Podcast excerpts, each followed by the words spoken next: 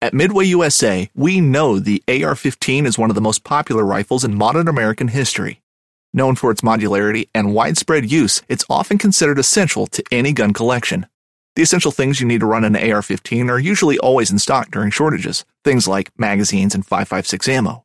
Whether you're looking to buy a new AR 15 or buy parts for your modern sporting rifle, log on and for just about everything for the outdoors, shop midwayusa.com. The 1911 is one of the most iconic firearms in history. Designed by John Browning, the 1911 was the standard issue sidearm of the U.S. military from 1911 to 1985. While Colt produced the original, almost every major firearm company has produced its own version. It's wildly revered for its reliability, crisp trigger, and is still a favorite for all types of shooters. Whether you're looking to buy or build a 1911 and just about everything for guns, log on to midwayusa.com. Knives, machetes, saws, and shears, multi-tools, shovels, swords, axes, spears, hatchets, and tomahawks. If it cuts, snips, slices, or chops, Midway USA has it. Find great gift ideas in our huge selection of pocket knives and other everyday carry folding knives. Make a statement or create a family legacy with one of our top of the line hunting knives. We've got a great selection of manual and electric sharpeners too. For just about everything for the outdoors, check out midwayusa.com.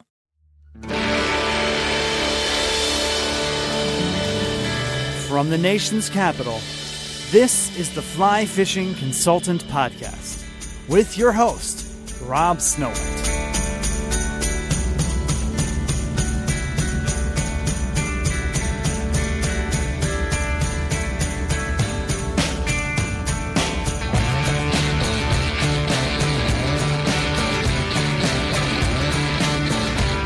This is the 266th episode of the Fly Fishing Consultant Podcast. I'm sure you've got plenty of time on your hands now that we are all quarantined. So, whether you are out fishing by yourself, walking in the middle of the street, or just trying to avoid your family, I've got two and a half hours of dry fly talk to you in this episode. These podcasts are recorded the week that they are released, so the people that I'm interviewing are going through the same thing you are at the moment.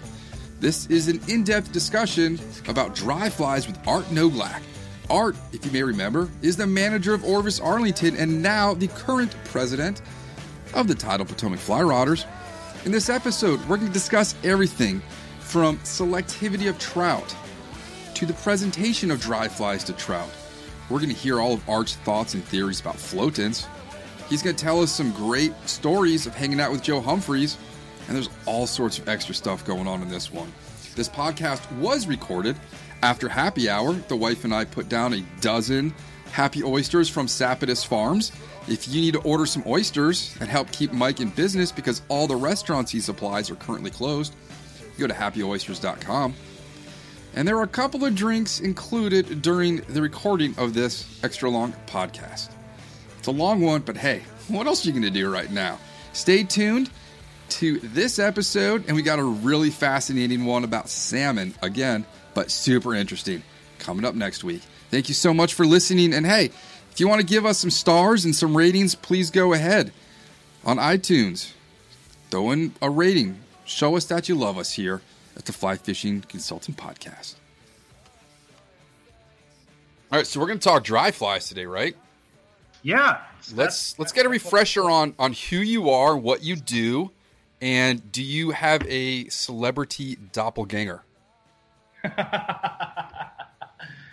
um. So yeah, I don't know about the celebrity doppelganger. I'll have to think on that. The uh, yeah, I, I have one in mind.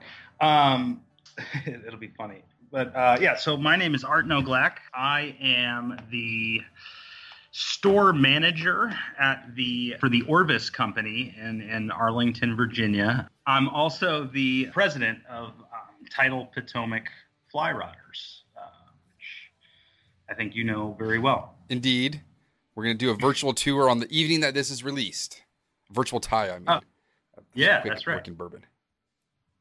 Celebrity doppelganger. I, you know, I don't, I don't, I don't think I look like anybody, but I've, I've been told uh, when I get a few beers in me that, um, you know, especially when we get to talking sports or fly fishing or you know something I'm passionate about, that I have a, uh, uh, I sound I begin to sound uh, a la Stephen A. Smith, who who unless you're a sportsman, you wouldn't you wouldn't know. It's got a big forehead. Right, that's Got, right. got a fiver. Yeah, yeah. Five. I'm not African American, nor am I in my 50s, but but yeah, you are I've been told. Italian, I believe, correct? That's right. Yeah, Yeah. That's, that's correct. All right. How long have you been living now in the DC metro area? I have been here, I think, since 2015, maybe Okay. 15, 16, something, somewhere in that area. You've adjusted well. You're now married. Yes, yes. My wife is uh, putting things in the fridge as we speak. My wife, Bunny. And tell us who her sister is Uh, her sister is Apple. and, who's she and, uh, with. This is so funny. right, right. So, so that her twin sister is has been dating Trent Jones for I think well over ten years at this point. So, you know, Trent is a long time TPFR, you know, founding member and uh, fly fishing enthusiast. So now he is my common law brother-in-law. That's funny. Yeah. All right. So let's start talking about them dry flies. When did you first get introduced to the dry fly? Mm, that's a great question. You know, I've, I, I really, I started. What's interesting is I started, you know, fishing from a very, very young age. You know, my father was a was a fisherman, and and I got to know it as a as a native Clevelander. So, uh, you know, anadromous steelhead and you know the Great Lakes steelhead game and the and the you know smallmouth bass and things were you know what I kind of cut my teeth on carp think warm water type of thing and um, but the neighboring uh, you know states of Pennsylvania and West Virginia offered some excellent excellent trout fishing. And you know uh, growing up I was able to uh, take advantage of that. And so you know I've been you know fishing trout for a lot of a lot of years you know since uh, I, I don't remember the age but fairly young teens. And as a historical perspective, when were you introduced to, say, the traditional English method of casting a dry fly upstream? And is that something you used or abandoned as you progressed in your fly angling? Well, you know, that's a great question, Rob. I, I think like most anglers, you know, as somebody who's who's spent, you know, the last decade teaching people to fly fish and, and being um, you know, in that community as a as a professional, I've I've come to determine that, you know, most people when they when they get into trout fishing, you know, the first thing that's most important to them is how many, right? You know, success is typically measured in how many fish you you catch, and and and so oftentimes, you know, people start with right angle indicator techniques, or you know. Uh, the more recent advent of, of um, the European style nymphing, or, or as, uh, as we like to call in our shop, nymphing without borders, or freedom nymphing. you know, those those types of techniques uh, uh, typically produce more fish, and, and so you know, I think people gravitate towards towards those techniques, and I definitely did um, when I first started uh, fly rodding, if you will, for for trout. So you know, I bet I, I bet that I, I was fly fishing for you know, for trout for well over a year before I ever even caught a, a, a, fish on a dry fly. And then even when I did, it would only be like I would only ever even think to tie a, tie a dry fly on if if there was like some sort of blanket hatch going on and you know fish all around me were rising or or or if there was one fish that was you know continuously rising over and over and over and over again with reckless abandon. It would take a lot for me to even consider tying on a dry fly because the industry and all the publications and all the reading and all the books and you know everything i knew about dry fly fishing was that it it was you know damn near impossible to get a fish to eat a dry fly unless it was consistently you know consistently rising and even at that they were far more selective when they were eating dry flies on the on the surface. So if I wanted to if I wanted to be successful, you know, I would go out and, and even if even if there were fish to be had on the surface, I would still continue to nymph because I just felt like I would always catch more. I realized last year in England that the reason you want to come say hi, come say hi to Art. He you can't hear. Hey Pixie. Get closer to the microphone. Hello. Hello. She sounds like a cherub, doesn't she? She, she does. Go watch your princess movie. I think she's watching Princess Diaries too. Oh, right on. Just get out of my. Okay. Uh, so I realized last year in, in England that I, I couldn't see anything in these overcast conditions, in these springy creeks covered in canopies of trees. No one had polarized glasses back then, so they couldn't see a trout unless it was actually feeding on top. My theory is that's where the English tradition of only sight casting to a rising trout came from. Otherwise, you'd just be wasting your time. So you want to know? You want to hear a great story? Always. I'm gonna give you. I'm gonna give you a great story. So, it, this was probably uh, five or five or six years ago now, and and at the time I was um I was actually working for. Well, I was still working for Orvis, but but I was uh, I was out of the Pittsburgh location at that time, and Tom Rosenbauer helped. You know, he uh, he set up a um, Joe Humphreys to come and do, uh, uh, or he helped me to facilitate Joe, you know, and I've known Joe for years, and uh, to come do a, a presentation. Um, and Joe, if you haven't ever seen Joe Humphreys do a like a live presentation, he's one of the best. And uh, so he came out, but he doesn't drive anymore. So you know, I drove out there to pick him up and and drop him off, and and he's unfortunately subjected to my you know my driving and navigational ability and anybody who's ever been in a car with me knows that that's you're taking your life into your own hands but we get into this long story longer we get into this conversation about seeing fish right like how you know how you can you can see fish so well and, and i think the I, I can't remember if it was when I was dropping him off or I was picking him up, but we were in his backyard and we were looking into um, Spring Creek. He's got a, you know, if anyone has ever been to Joe's house, he's got like his own, you know, kind of private section of, of Spring Creek there in, in Bellefonte in his backyard. And he's like, he's got no glasses on and he's, you know, he's, he's showing me all these different fish and where they are. And it's amazing because he can see deep into the water with no polarized sunglasses on. Maybe and I can barely see these fish with them on. He's part osprey. Right. And so, you know, it's interesting that you that you talk about that because, you know, sometimes we take that for granted, you know, like our generation, we grew up with like these all this technology, you know, phenomenal polarized sunglasses we can peer through the water. These guys didn't have any of that, you know, even 30 years ago, you know, 25 years ago. So, I don't know. I mean, I, don't know if I believe that. I don't know if I believe that because I think I think those guys. I mean, Joe can, you know, some of these guys can see through the water without glasses just just fine because they, you know, they know what to look for. Later on in my random questions segment, number 18 is a good Joe Humphrey story. So you're to have to give me another one later. I have a couple, yeah. All right. Also, uh, by the way, what did you stock up on for your quarantine? What did I stock up on? Yes. What have you been hoarding yourself? That's a great that's a great question. You know what it is? And it's really not so much myself, it's my wife. So it's Haagen-Dazs cookies and cream, which is actually kind of hard to find. And if you do your research, the Washington Post just recently had an article of the top cookies and cream ice creams in the in the country. It was ranked uh, it was ranked number 2. How about that? Right. Yeah. So that's About- what we how much pork belly did you stock up on? Well, that's we're always well stocked on on pork belly. You know, my wife's Filipino, and so that is a that is a staple um, in in many dishes. So so we eat a lot of lot of pork belly anyway. Very Yeah, we're, we're trying not to hoard anything, you know, because there, there's no like food shortage.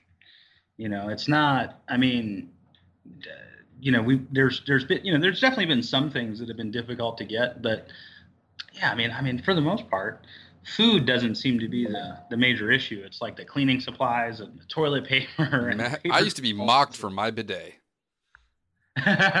Who's mocking me now? Do you have a bidet? Yeah, dude. Wow. After traveling to Europe, I'm like, mm, I'm not gonna. we can skip that part. promise. I'm not gonna promise that I'm. I'm not gonna mock you for that. Yeah.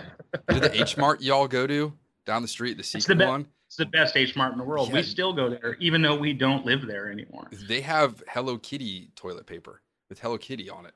I believe it. Yeah. That is the cleanest, most well organized, maybe maybe not even just H Mart, but just grocery store that I've ever been. The H Mart in Annandale just smells like low tide. And then you walk into this one, you're like, it's sparkling in here. What you should tell the listeners, you know, H Mart, what, where's that? That's the Burke. Burke the one. Burke. Oh, it's amazing. Like we get lobsters there all the time for like seven ninety nine a pound, and they're amazing. I mean, their seafood section's phenomenal. It doesn't even You smell can't like throw those lobsters in an Instapot anymore. Yeah, that's right. We got we got rid of that. Dude, we made we- chicken marbella in it, the Ina Garten recipe. Oh my god. So Yeah, good. when we when we moved to when we moved to Clarendon for your for your listeners, when we moved to Clarendon, we had a smaller place, and so we gave Rob all of our all sorts of different uh, small appliances that we can't fit. Instapot, and what else did I give you? Uh, deep fryer, but we just ordered. We're on our third air fryer. I really like the Emerald brand, but they keep crapping out. Mm. A frozen chimichanga from the grocery store, 17 minutes at 400, will come out as if it was deep fried at Chuy's down the street. So we're not we're not really into them in the U.S. so much, but my wife, you know, has introduced me to. Uh, we cook a lot of a lot of her Filipino stuff and and and just yeah different things, and it's called a turbo broiler, which is similar to an air fryer, but but a little bit different. You can get them like at Walmart for you know dot com for like twenty five bucks, and it's it's it's basically like a convection oven with a glass top right and there's like a there's a heating element built in but it's amazing man we'll throw like you know chicken wings in there or, or chicken leg quarters pork belly and it's just so succulent and crispy whatever you put in there and it cooks in no time at all and there's just no mess to clean up which is Mm. which is just so yeah i love it Not dry flies. yep All right. Let's uh when you see a fish feeding on top, what should your plan of action be? You Let's know, say I- you're, you're sitting there, you're either waiting it out, you're walking a stream, or all of a sudden something like I was in Colorado once in Frisco, and I just started seeing rise. It was nothing, and I started popping, and I think it was the sound of the mayflies popping their shucks, and I probably caught seven or eight trout during a, a hatch on a lime wolf. I never experienced dry fly fishing like that ever in my life. And I just happened to be the right place at the right time. What would you do if you saw a hatch starting? So you know, n- number one is like you know, just to answer your initial question is your your initial question was you know you're walking along and you see a trout rise, and and the reality is the first thing you need to do, in my opinion, is wait.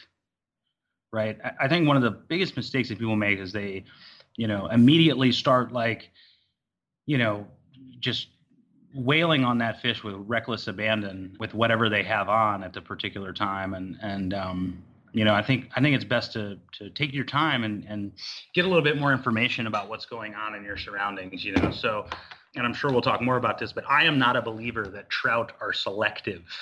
So i don't think it's i, I don't i don't believe that that you know trout are very selective creatures by any any stretch of the definition. So you know i think that not not to say that they will eat anything and not to say that they're not more selective or less selective at particular times and and on certain rivers and in certain situations but by their very nature i think that you know any selective creature is probably now extinct. Um, you know i think that they're not that they'll eat anything either but but they're opportunistic uh, uh, you know all that being said i think that you know you have to like identify some different things you know like one is there multiple fish feeding in the pool you know or or in the area? Is there one that's closer to you than the fish that you saw that you could maybe catch first? Is there you know a lot of bugs on the surface? Is the fish rising consistently or is it inconsistent? What are what do you have tied on at that particular time? You know what have you had success with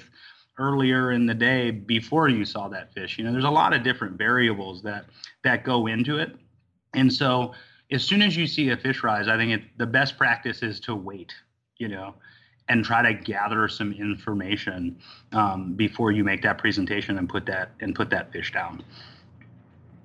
What methods would one do not to spook a fish? So you know, I think you know the the classic things are always like you know, oh, keep a keep a low profile and you know, and crouch and all these things that none of us really do unless people are looking. But but I would say stay behind them, you know, and and and which is why the the you know the upstream method I think you know, we talked about it earlier, the the the upstream English method. I think that's probably born more out of necessity, right? You know, I mean, if you're behind a fish and you make an upstream presentation with a nice drag-free drift, and as long as you don't give that fish anything but leader, and you don't smack the water right over top of them, you know, they're they're not going to be spooked too often you know even on even on limestone streams and, and spring creeks you know i, I think that um, especially if they're pressured you know here on the east coast like you know we complain all the time about how pressured waters are. And yes and they are you know because we have high population densities but but at the same time like there's no doubt that that they're used to people standing over them you know and walking by them. Like you know, I mean, there's very famous streams here on the East Coast that have very famous pools on them that you know have names that are, you know, that you know I'll fish on a on a regular basis at least a couple times a year where you put a fish down and then you know 10 minutes later or less he's eating again you know i mean they're they're not that afraid of you you know on these on these higher pressure streams so, with that in mind, would you say there are some myths involved with dry fly fishing and spooking oh. fish? Some of the greatest lies ever sold, in my opinion, revolve around dry fly fishing or fly fishing, especially, or just dry fly fishing specifically. Yes, you know the, the selectivity element is the is the the biggest you know the biggest one the the match the hatch concept and and you know although although that's a that's a great overgeneralization of how you can be successful um, it's by no means an exact you know an exact science. And you know the fact that you need to you know under have a, a pocket guide to eastern mayflies and a and a thorough understanding of every you know scientific name and you know genus and subspecies and you know in order to be successful on a trout stream is is a is an unbelievable myth you know? When i when i teach classes about this kind of stuff i always i always ask people like you know like uh, like if i'm doing a group class or something i always kind of get into this like you know show of hands how many of you have caught a trout on a you know piece of corn. And you know you get all these all these hands go up or like how many of you have caught a fish on a hot dog? And how many of you have caught a you know fish on a piece of soap? Or how many of you have you know tried to put a cheeto on a hook or you know and, and, and like all these hands are going up and you know you know this better than anybody but the, the reality is is fish eat what might be food. Why? Because they have to. Because if they don't they'll die you know they can't they can't be that that selective right you know they have to take advantage of of of an opportune food source. Not sometimes, almost every time. You know, based on um, uh, a lot of different things. You know, Tom Rosenbauer, who I know real well, he he talks one of the and and honestly, let me let me digress here for a second. One of the best explanations about trout selectivity that I've ever read, and, and I read this many many years ago. I don't I don't remember when he published this book relative to when I bought it, but his his book uh, prospecting for trout, which is one of the one of his older books. That's two podcasts in a row that this book has been brought up. Oh, really? Yeah. That's that's interesting. I haven't listened, but it's funny. I'm I'm featured in the sequel to that book actually, which is which is pretty cool. Um, Tom, I did some stuff with Tom on his uh, the sequel to that, which is fly fishing for trout, which is like a more advanced version of that book. But anyway, prospecting for trout, in my opinion, and I've read a lot of stuff, is probably in in my in my humble opinion, is probably one of the better how-to trout fishing books I've ever read. And if I remember correctly, the subtitle is like "What to Do when there's not a hatch to match." He talks about the fertility of streams in that book. And for whatever reason, that's always resonated with me. And you know, basically, the way the the difficulty of the stream is is really about not. It's when there's less insect life in the stream, it's easier. They're more right? selective. They can't afford not to pass up an elm f- leaf floating by versus if it's a mayfly that looks just like it. Correct. So like, and, you know, and, I, and if I remember, I haven't read this book in you know well over ten years, I'm sure, but but you know, he uses like the example of like a brook trout stream, right? You know, you have these high gradient streams that are that that you know there's very little insect life in it comparatively speaking which always cracks me up when i when i like see people that put hatch charts on for brook tiny little brook trout streams in the in the shenandoah. But just to put up the the Mayf uh so the old Orvis store at tyson's back in the old days. We put up mm-hmm. the the royal coachman hatch. Mr rapidans are coming off right now.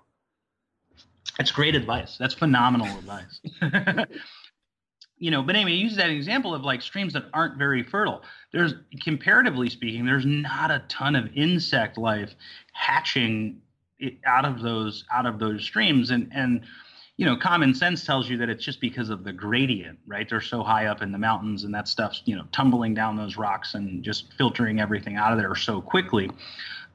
And you know, which is why brook trout are so easy to catch, if you will, you know, and and they're not selective at all. You know, it cracks me up when people think like, well, uh, they're small fish, so I need to feed them a small fly. I don't fish anything below a size 14, and most of the time I'm fishing 12s for brook trout ever, ever. There's there's never a reason that I've ever needed to go under a 14. If you look at their mouth size comparative to their body, it's a big gaping hole. It really is. I mean, and it's I like a whale. Right. And I'm sure, and you know, I don't know this, I'm not a biologist at all, but you know, and I'm not even a very smart person, but I'm definitely in the common sense hall of fame. If, I mean, they have big mouths, I think, specifically to tackle, you know, large food sources. I mean, you know, we've all seen them eat big moths and, you know, giant insects and big beetles and, you know, there's I've seen videos of those things eating mice patterns and all, all kinds of stuff. And, you know, they're they're relatively easy to to catch. And then, you know, on uh on the flip side, these lower gradient streams, these, you know, spring creeks or, you know, limestone influenced streams, you know, they collect there's a lot of sediment there.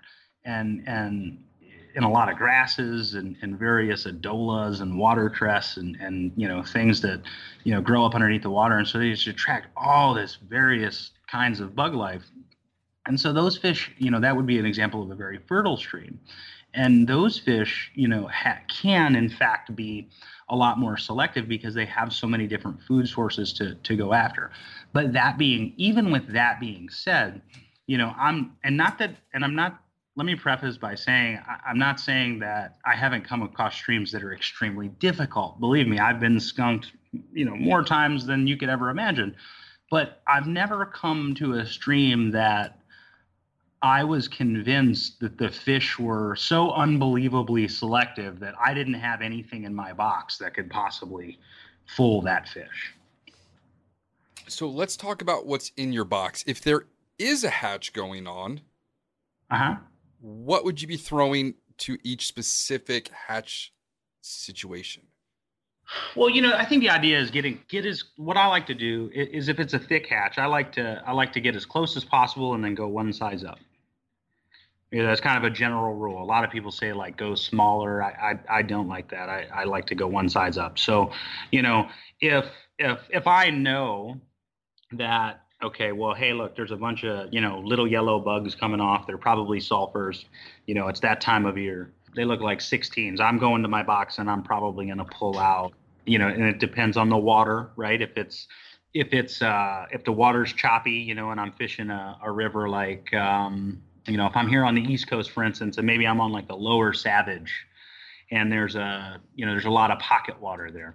Shout out to I DJ. Might, oh yeah, yeah, he's the guy who really freaking taught me how to fish that river. That's one of my favorite on the East Coast uh, PJ Daly of Savage River Angler.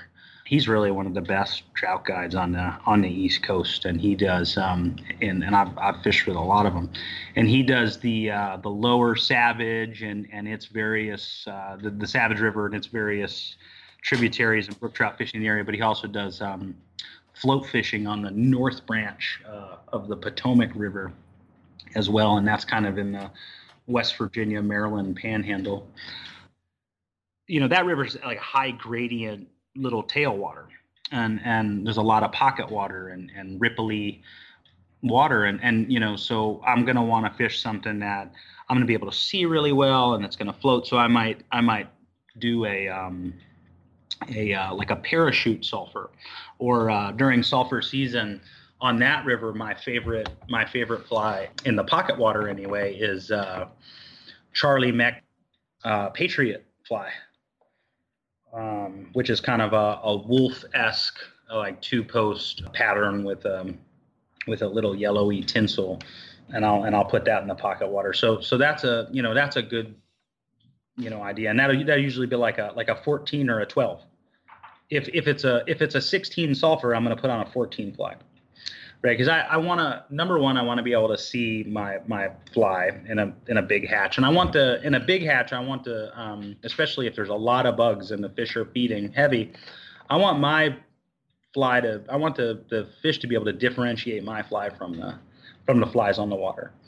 And you know, anybody tells you that like, and then you know, and sure, if I get a few drag-free drifts past that fish and it and it doesn't look look at it, or if I get a refusal, I might downsize the fly. But typically, I don't have a problem with that with that one size up rule. Let's say they're fish rising, and you don't have a specific fly. Is there something you would throw to replicate, say, a caddis mayfly or stonefly? or grasshopper or midge. Are there general patterns that somebody could use to kind of represent several things? Yeah, I mean, you know, a prospecting fly, if you will. So, so there's a few there's a few answers to that to that question. One is, you know, if you're asking me you know, if you ask the question, you know, if you if you have a like a soulfish rising and you can't for the life of you see anything on the water or figure out what he's rising to, um, absolutely. So, uh, if I can't determine what that fish is is rising to, I'm almost every time going to throw on a rusty spinner or an ant. You know, these are things that you know mayfly spinners, unless it's the dead of winter uh, mayfly spinners and ants are two things that you're always going to be able to find, um, or, or more often than not, be able to find on any uh, any river across the U.S. And they're very generic, and they're typically you know all year all year long. So you know like a size 16 rusty spinner is just a phenomenal pattern. what I like to fish the west branch of the Delaware a lot, and I'll never get up there as much as I'd like, but but that's one of my favorite dry fly rivers and and I would I, I've fished a lot of places in this country and I would definitely that'll definitely be on my top 10 list of, of places for dry fly fishing and and you know if it's it's it's very rare that you can't get a fish to eat a rusty spinner on that on that river. Is it the um, color you think they just see differently?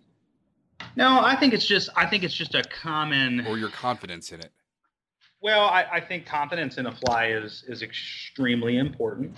You know, I, I think comp, the confidence in, in the fly that you have is probably more important than you know what the fish are eating. in all honesty, because I think you'll you'll be able to get a fish to eat a wide variety of things that look that look like they might be be food and easily obtainable. But I think that you know a, a, a mayfly spinner, especially in the spring or or summer months it's just something that they've seen a ton of right you know especially if there was a hatch the evening before you know the next morning there's going to be mayfly spinners floating down the river for miles and miles and miles. So that's just a great blanket guess. You know the disadvantage of a fly like that is it's difficult to see uh, um, on the water especially if if if there's a little bit of gradient or you know if you uh, if you were to make a, a long cast, sometimes it's a little bit difficult to see. Um, there's some great parachute ant patterns that are also good for that. Uh, Travis parachute ant is one of my one of my favorites. I tie that one a lot. Who is Travis? Um, I asked Rosenbauer once if he could talk to the actual people that designed some of the flies for Orvis because the Travis bead a bugger may have been one of the greatest streamers Orvis ever sold and discontinued. Do you know who Travis is? I don't know. No, I don't. My goodness. I can't. An urban yeah. legend. but you know, and, and it also depends on like the time of day.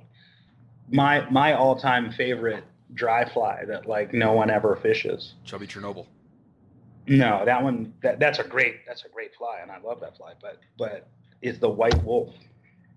You know, if it's dark out and the fish start rising, especially to a spinner fall, or you know, if you wait in the evening and and you know you've got a you've got a nice hatch going and there's fish rising all around, you're struggling to see your fly. I I'm almost to the point now where when it turns dark, I just tie the I tie like a size 10 10 or 12 white Wulff on and I just fish that over the risers because I can see it really well. Um, it's suggestive of a lot of things. They're definitely not as picky in the dark. And at nighttime, you know, just the moonlight somehow reflects off of that white, those white posts like that. And you know, I've I've uh, I've stand I've stood next to really really good anglers. Um, and and went fish for fish with them with that fly. I, I think it's just because you can you can see it so well. You know, I have so much confidence in that fly. It's it's unbelievable, and I, and I think it's probably my confidence in the fly that just makes me makes me fish it better and hone in on it. And just you know, wait for that wait for that eat. There sounds like there's thumping in the background. Uh, I think that was me cracking a beer. Before that, all right. What about two fly rigs. Are you going to do a yeah. white Wulff? Because I love I love a Wulff fly with an RS2 behind it. That to me, yeah, whew, I, I, can have a that's full a, day of trout fishing with that that rig.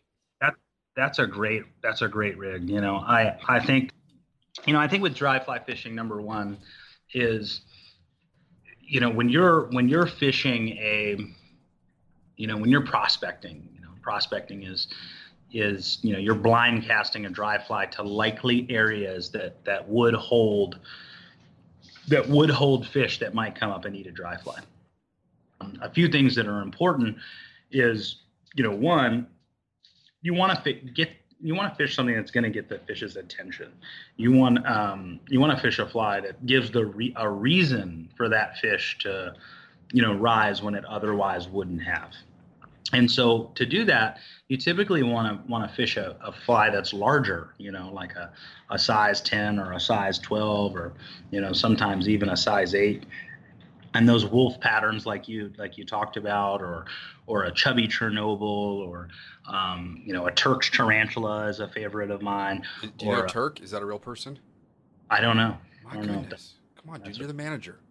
Yeah, yeah, yeah. I don't know. I don't know. I'm sure it is.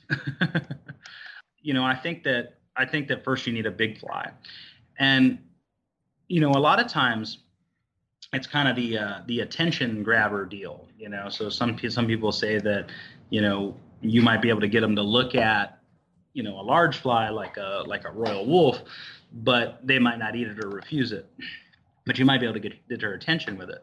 And so if you you know drop a smaller fly like an RS2 or a, a Griffiths gnat or something a foot behind it, you know they might they might look at the large gaudy fly, um, and while they're up there, you know they might uh, they might be fooled by the by the gnat. Typically, I don't fish the big fly small fly rig, but I definitely see the merit. I will I will typically fish in a merger behind it, right? So you know, if I'm seeing if I'm seeing fish, you know, rise, you know, like on a on a far bank, and you know, I pass a, you know, I pass a, a parachute Adams over it or something like that, a generic fly, I get a uh, I get a refusal. I might not take the fly off, and whether you're just looking to stay warm during a hunt or need maximum concealment, the clothing you wear can make or break a hunt. At MidwayUSA.com, we understand hunting clothing has come a long way with more meticulously crafted camo patterns, advanced scent control technologies, and weatherproof options to withstand the elements. Hunters have to wait until their favorite season, but shouldn't wait on gear, which is why Midway USA offers super fast shipping. When you're ready for your next system, log on to MidwayUSA.com tie another fly on, I might just take, uh, you know, a smaller emerger pattern and drop it off the parachute Adams and send it right into the same lane. All the while knowing he looked at the parachute Adams and may- maybe refused it. So he'll definitely look at it again, right? Um, he might not take it, but he may take the fly directly after it. And you know, I, I think that that's typically when I'm when I'm fishing too. I'm usually not using two flies to uh, to prospect. I'm usually throwing two flies at a rising fish. As somebody who makes a living selling flies to people, what happens with your knowledge that f- trout are not as selective as they are, yet you have a customer who comes in insisting they need a size 14 Quill Gordon for brook trout, and only this stream is is where this exact size and, and fly works. And you have someone that's adamant about that. Do you just say, "Let me bring you over to the size 14 Quill Gordons," or are you like, "Brother, let me sit you aside here and have a little talk"? No, I, I, I sell them whatever whatever it is they're looking for. You know, first and first and foremost, because you know what they're what they're confident in and and what they've read about number one is is extremely important you know. And and even if you don't even if you don't necessarily agree with it it's it's definitely important. Like you know that person clearly did their diligence. I mean if they came in and they're saying hey you know i need this fly for this stream because as you said you know this is where you know i know this thing works i mean why why would you argue with that but what, what you can also do too is offer some of your own insight and your own suggestion to go along with that. And, you know, I mean, look, I mean, we're in the business of selling flies. So, you know, of course, I'm going to sell you the ones that you're looking for, but I might also give you some other local suggestions or some things that I might, you know, I might know to go along with it. I know that sounds like a super politically correct answer, but, you know, unless it's some kind of egregious thing that's going to cause that, that customer to have a, a an, an experience out on the water that you know they're not going to be happy with, um, I'm going to sell them what they're what they're looking for. All right. What would your favorite mayfly be to fish, and your most popular mayfly to sell? So I, I think on the East Coast, everyone's going to have the same answer with what they sell, and that's probably the sulfur, right? I mean, you know, you can see sulfurs any as early as late May and on certain rivers, you know, all the way through October um, on certain rivers, right? So it's a it's a really healthy, you know, prolific hatch that runs for a very long period of time here on the East Coast. You know, I'd be lying if I didn't say that wasn't my favorite my favorite hatch to to fish you know i mean the, it's freaking as a yellow bug it's pretty big you know 16 14 and it's just about everywhere. So, you know, that's probably the best selling mayfly for sure. And it's definitely, you know, one of my favorite hatches. But outside of that, it's really hard to beat the the blue quill hatches on the on certain rivers on the East Coast. Not all of them get them, but but that's like typically one of the first hatches of the year. And so uh, you know, if the weather's right, the fish are really are really dumb. you know, it's kind of the first time they're really looking up for a good size mayfly. You know, blue quills and red quills and quill gordons. That's a that's a great time, and that time is really like kind of now. You know, and that's like late March, early April. That's when that really you know uh, starts going the Hendrickson hatch on the west branch of the Delaware and uh, some of the other you know East Coast streams here in the, and then you know northern part of the East Coast get these great Hendricksons certain times a year early. Um, that's a phenomenal phenomenal hatch to fish. If you haven't if you haven't checked that one out, you you really should. And then you know the the late season action you know is a lot of fun too. Um, I love fishing rivers in the shoulder season when people are, you know, have have are done. You know, I love going and throwing ants in September and October and beetles and you know little hoppers and it's a it's a ton of fun. But you know, of, of course, the West Coast has its own mixed bag of things that are that are phenomenal. Like uh, you know, one of my favorite things that I used to do, or, or that I that I absolutely love is the uh, is the Skwala stonefly hatch in Missoula area. Um, stoneflies, you know, Pat's rubber legs. Yeah, yeah, absolutely. You know, I can't tie that fly for my life. I don't know why. I can't tie it. That's a great fly. That would probably be in my top top ten. I don't really nymph much anymore, but Um, when I did, that was that was always on my rig. You know, that, your the roof pool with some trout if they stop putting chlorine in it. That would be a good idea. That'd be fun. Osprey might pick uh, it off. Yeah. Now. All right. So, what is your what is your favorite stonefly pattern to fish, and what is your most popular to sell? Thrice, have you ever seen an adult eaten by a trout on the East Coast? Rosenbauer says it doesn't happen. Wait a minute. Have you ever seen? Uh, Rosenbauer rewind. says on his podcast that East Coast yeah. trout do not eat adult stoneflies. It's a theory um, of his. He also had a yeah, theory we, that jumping trout are caused by crayfish nipping at their bellies, which he mentioned once is more jokingly. But yeah, he he doesn't really Tom, think Tom that. And I have, Tom and I have had this. Tom and I have had this this argument about the well, not an argument, but this discussion about the adult stonefly thing on the on the East Coast more than once.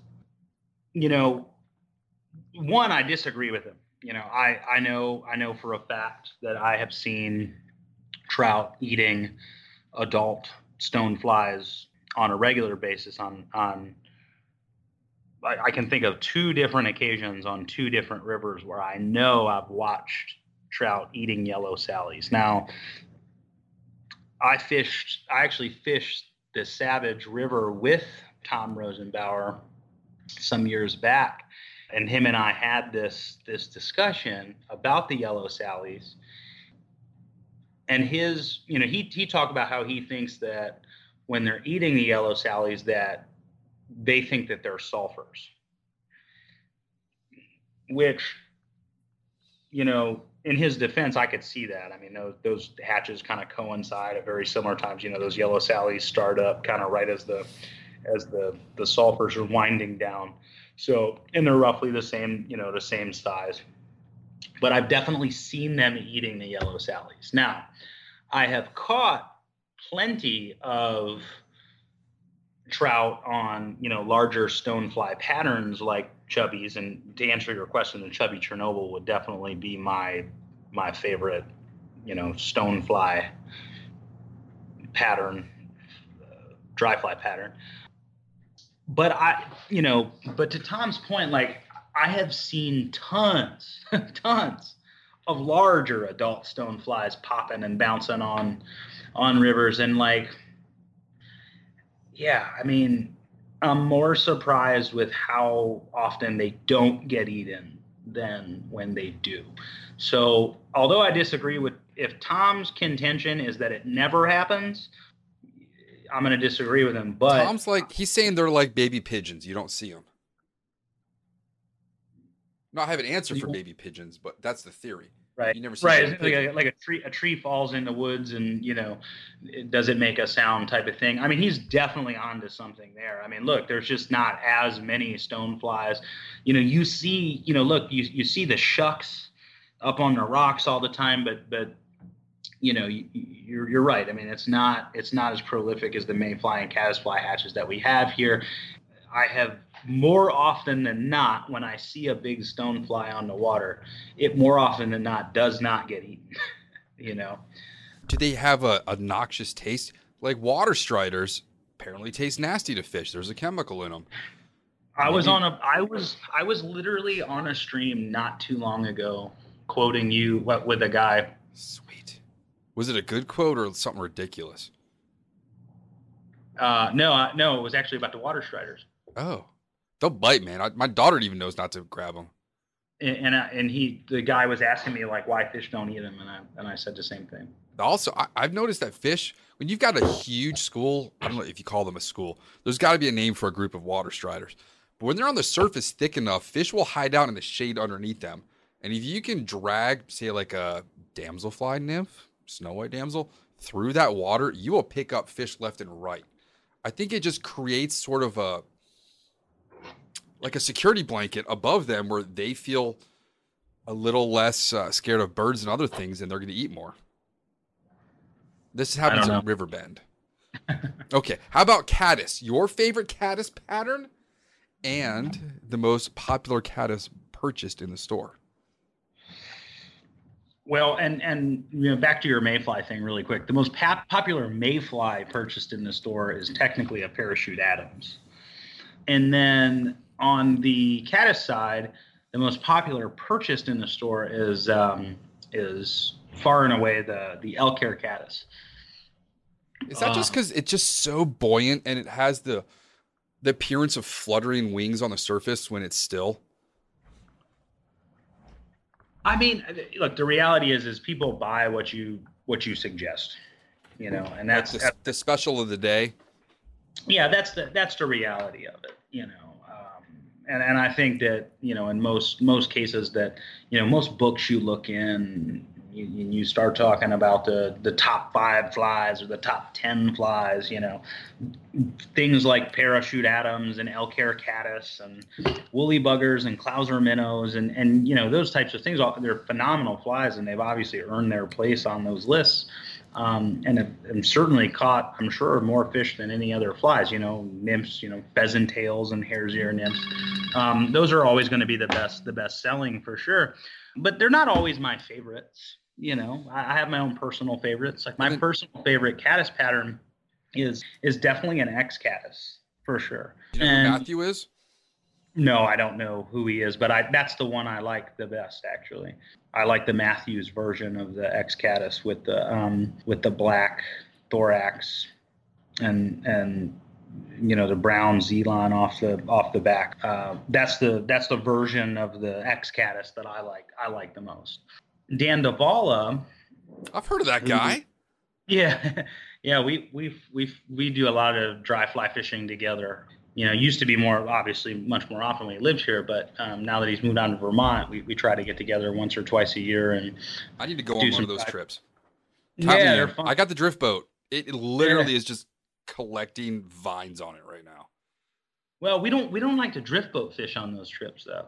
Oh, See, like like when we go on those trips with um, you know Dan and I and Trent, we just sit on the bank. You know, we take like lawn chairs or folding camping chairs and and cast iron skillets and like really really good steaks and and and charcuteries and fancy beers and bourbons and coolers. And we just go down to a pool and just stay there all day and just you know like make make casts at risers while the other two heckle. So we really don't fish like that hard. You know we definitely catch fish but uh, it's like dry or die and um, we just spend the time like you know catching up and just enjoying ourselves and you know talking about family and friends and funny stories and reminiscing and you know if a trout just so happens to rise someone will you know someone will make a cast at it I uh, just wish they would let Dan work remotely from here. Yeah, that would be cool. I bet you. I bet you could too. You know, like I I've been up there. Like I like I've gone to work with him for a day. I, I think uh, at least at least one time. I feel like it's been more than once, but I've gone up there and like stayed with him in Vermont uh, a couple times, and I went to work with him once, and um, I bet you he could. You know, and now now that you know this is going on with this pandemic thing, he has the he has the technology now to to work remotely. So, but they they they love it up there. I feel like that the technology that Dan has to work remotely would be like my conversation with my in-laws today about them getting an Instapot and them not knowing what an Instapot is and that it's modern and convenient, but they still would cook everything in a pan. The Yeah. old-fashioned way. Well, uh, you know, I, I talked to him like when he first got it, and he, you know, he was he got it figured out, and he was out in his garage, and he's like, "Yeah, man, I got, I'm all hooked up with wireless, and you know, and, and I got lines coming out, and I can talk to customers and talk to, you know, he he got it figured out. But I mean, this is a guy like, you know, who who doesn't own a cell phone, you know, and heats his house with a wood stove. Bathe on was it on Fridays? Family No, the family tub? I don't I don't know if that's You true. got corn husks for TP? That sounds like that sounds like uh, like urban legend. I bet they have a complete uh what's the word I'm thinking of? Homestead. well, you know, I, think they've got a lot of plans for for that property they have. With I a think. skate park probably, or at least a half pipe. Well, I think he's already got that going on. Like he's got ramps and stuff in his garage already built. So the it's really cool. Did did he tell you the story about his house and the and the Tracty brothers? possibly we did have a very long Pappy Winkle induced conversation this Yeah. uh, about a year ago, actually, Interesting. Well, I'll, I'll let him save that story. But but and the goat in Montana with the bourbon. no, that's a Vermont story. Actually. That's a Vermont. I thought that was Montana. No, no, that's a Vermont story That- too. a client told me about that. Unless there's a Montana story too, where he's had more encounters with I don't know. goat. I- Okay. I think I think there can be only one one goat story, but you know there there's he's got you know ten acres up there. I think you know he's got a tributary of the Battenkill called the Green River that runs through the backyard, and it's got you know wild browns and brook trout and stuff in it, and, and the and some of the you know like iconic pools on the Battenkill are right on the bottom of his street, you know, on the, the road there and um, you know you can you can drive down to the bottom of this road and and uh, there's like a great covered bridge pool that's got like Norman Rockwell's old house on it, you know, and you can fish it. We've done it before, and you know, fish this pool, and it's gorgeous and has great fish in it. Yeah, I think he has plans to uh, you know to get into some small animals like you know chickens or goats and uh, things like that. Just um, My buddy Owen had a tree fall proper. today that almost took out his. Because we had some crazy wind, as you know. He almost lost his chickens today because some wind down in Fredericksburg had a tree come down between his house and the chicken coop. And you know that is a very precious thing right now during quarantine is to get your fresh eggs. yeah, absolutely. So Dan needs to get a hold of some animals. Yeah, start I- his I'm- own like farm. You know, I, I don't. I, I- I've been talking to him on the phone, and I, I don't think their lives have changed all that much. You know, I mean, his kids are homeschooled, and you know, Melody, Melody has has always homeschooled the kids. So you know, they're they're kind of it's kind of almost business as usual for them. I think, Right. in this situation. Yeah. Do you have to pee or something? All right, so we talked about mayfly, caddis stone. You mentioned briefly some terrestrials. Do you have specific patterns? Again, your favorite terrestrials, and then ones that customers would come in looking for. Now, Orvis, I want to say like 2000, 2001. Orvis used to sell this crazy dense Chernobyl ant that when it landed, you could hear it from 20 feet away.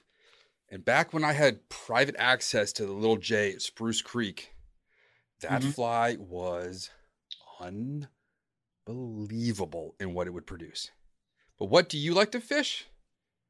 And tell us also about the chubby Chernobyl because that's sort of maybe the last 10 years that fly came out. Anything you could tell us about it.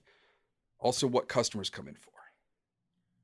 Yeah, so that fly is not a good seller on the East Coast, and it should be. People on the East Coast fish flies that are too small, in, in, in my humble opinion. I think we've ingrained in their in their heads that um, at least dry, dry fly fishermen, we've ingrained in their heads that like you know trout are extremely picky and extremely selective, and these dainty, delicate little you know uh, little things. And and you know you gotta you gotta give the nod to the streamer anglers. And you know just like everybody else i went through my big streamer phase you know. Streamer bros. yeah yeah i went through that phase. Is Mason a streamer bro? we all did yeah i think you know he he goes through phases he i think he's more of a nymph a nymph fisherman but he definitely does throw some some big streamers too Homie's catching some redfish on quarantine. Yeah, yeah, it looks like it. Yeah, you know, and there's not that there's anything anything wrong with that at all. I mean, I I used to love chucking those things and catching big fish too. But uh, anyway, they, those anyway, the, the point I'm making is is those guys have taught us that the that like you know even when you're throwing those big flies, what to me what's more amazing than how many uh, more amazing than how many bigger fish you catch with those larger flies often it's how is how small some of the fish are that eat some of those large flies. You know i mean as a warm water angler i'm sure you you come across that often you know if you're chucking a big half and half often a small fish will attack that thing. And it's the same in in, in my opinion with with dry flies you know often you know those you know flies like chubby chernobyls and and those larger larger dry flies are often the ones that will get a, a bigger fish to come up off the bottom or you know out of his holding line to to eat you know eat a large fly so you know if you're prospecting that's a phenomenal fly. To, So like uh, Joan Wulff in her casting video compared to the the Royal Wulff to be a strawberry shortcake, delicious. Whereas the chubby Chernobyl is like a Thanksgiving dinner with the trimmings. It's just huge meal for anybody that wants to eat it. It's a good bass Yeah. fly too. No, and that and that sounds that sounds like a good analogy to me. You know, so so that's probably my favorite. That and and I really like that Travis uh, that that para ant. Um, you know, it's super simple. Simplicity is is critical with flies. I think the more intricate they get, the less fish they catch. Right. So do you have favorite hatches you like to travel to? That's a good. That's a good question. No, no. You know, I, I I think the best time to fish is when you have time. You know, there's definitely there's definitely hatches that happen on certain times a year that I'm excited to fish. Um, the sulfurs again are, are one, and the Hendricksons. Some of the some of the larger hatches like the, the green drakes and um, you know isos and, and things like that if they're happening i'm excited about it but i won't i won't specifically travel somewhere for a, a to fish a specific hatch no Would there be a bucket list of hatches then that would negate that? Like a Mother's Day hatch here, or say the lemming hatch here, or the moon mice hatch in New Zealand? Is there specific hatch that if you were there at the right time would just blow your mind?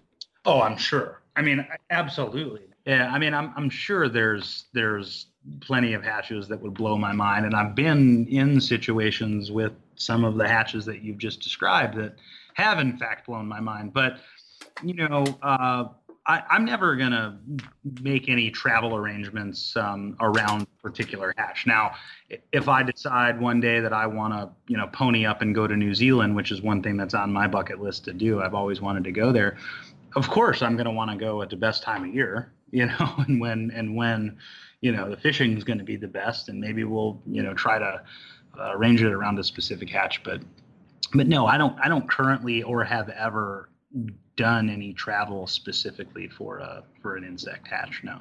All right. Let's talk about fly tying. Yeah. Yeah. Sure. Do you have a preference for modern versus classic materials and patterns that you're going to tie yourself? And Yeah. what vice are you tying on these days? Well, I got a I got a couple of vices that I tie on, but the one I probably tie on the most, you know, kind of day in day out is the Renzetti Traveler 2000 or whatever it is, whatever it is. I mean, that's you know, there's a lot of great vices out there that I like, and I'll, I'll I might consider buying those vices one day if if this Renzetti ever breaks. But this I've been this thing for 10 years, like it's it's great. So there's no reason to get rid of it. All right. You know, you know what I mean. Like, I, I sometimes at work when I do tying lessons and things like that at work, I'll use the uh, the Regal, which I, I really like that one too. That Regal's phenomenal, a phenomenal vice. I tie on them. I, usually, when I'm doing lessons, I'm typically using that vice when I'm an instructor, and that's mostly just because that's what I have access to at work. And and those are um, those are phenomenal. I love the jaws. The pedestal is very heavy. I'm a clumsy guy, so I knock things over. So that big, that big, you know, brass pedestal is uh, is excellent. But I also I also really like the material holder, and I will I will also say that just because you know the Renzetti is a is a rotary vise, but I don't I don't use any rotary functions. Uh, I I won't say I don't. I do on occasion, but if if I didn't have access to a rotary vise, it, it wouldn't it wouldn't bother me in the slightest. Okay. Do you have a preference of materials you like for dry flies? And I'll preface this as with I was at the first uh, Edison fly fishing show. I was next to a guy, I forget his name, from the Delaware, a good friend of Richie's, and he was using EP fibers and tying these crazy split wing spinner dry flies that I think I'm gonna have to learn how to tie while I'm home quarantined. Yeah, That's um, something I want to learn. But do you have a preference a preference for materials you're going to use? So we already talked about the Patriot, some chubbies, and do you do Yeah. synthetic? Do you do natural? So I, I, I, I, you know, if I had to pick, it would be natural. However, I really like flies that have a combination of both, you know, to to best suit their their their need, you know, your needs. So, um, uh, you know, a perfect example is uh, you if I'm if I'm fishing like if I'm fishing like uh, uh, slow slow moving pools or or softer runs with not a lot of riffly water, rivers that don't have a lot of gradient. I'm typically fishing like Comparadun style patterns. Um, it's funny, like you know, you go up to the, you know, I, I go up to the Catskills at least once a year, and I always love to fish the West Branch of the Delaware, um, and sometimes the Upper East. And it's funny, it's like you know, I never never took, use any Catskill patterns there.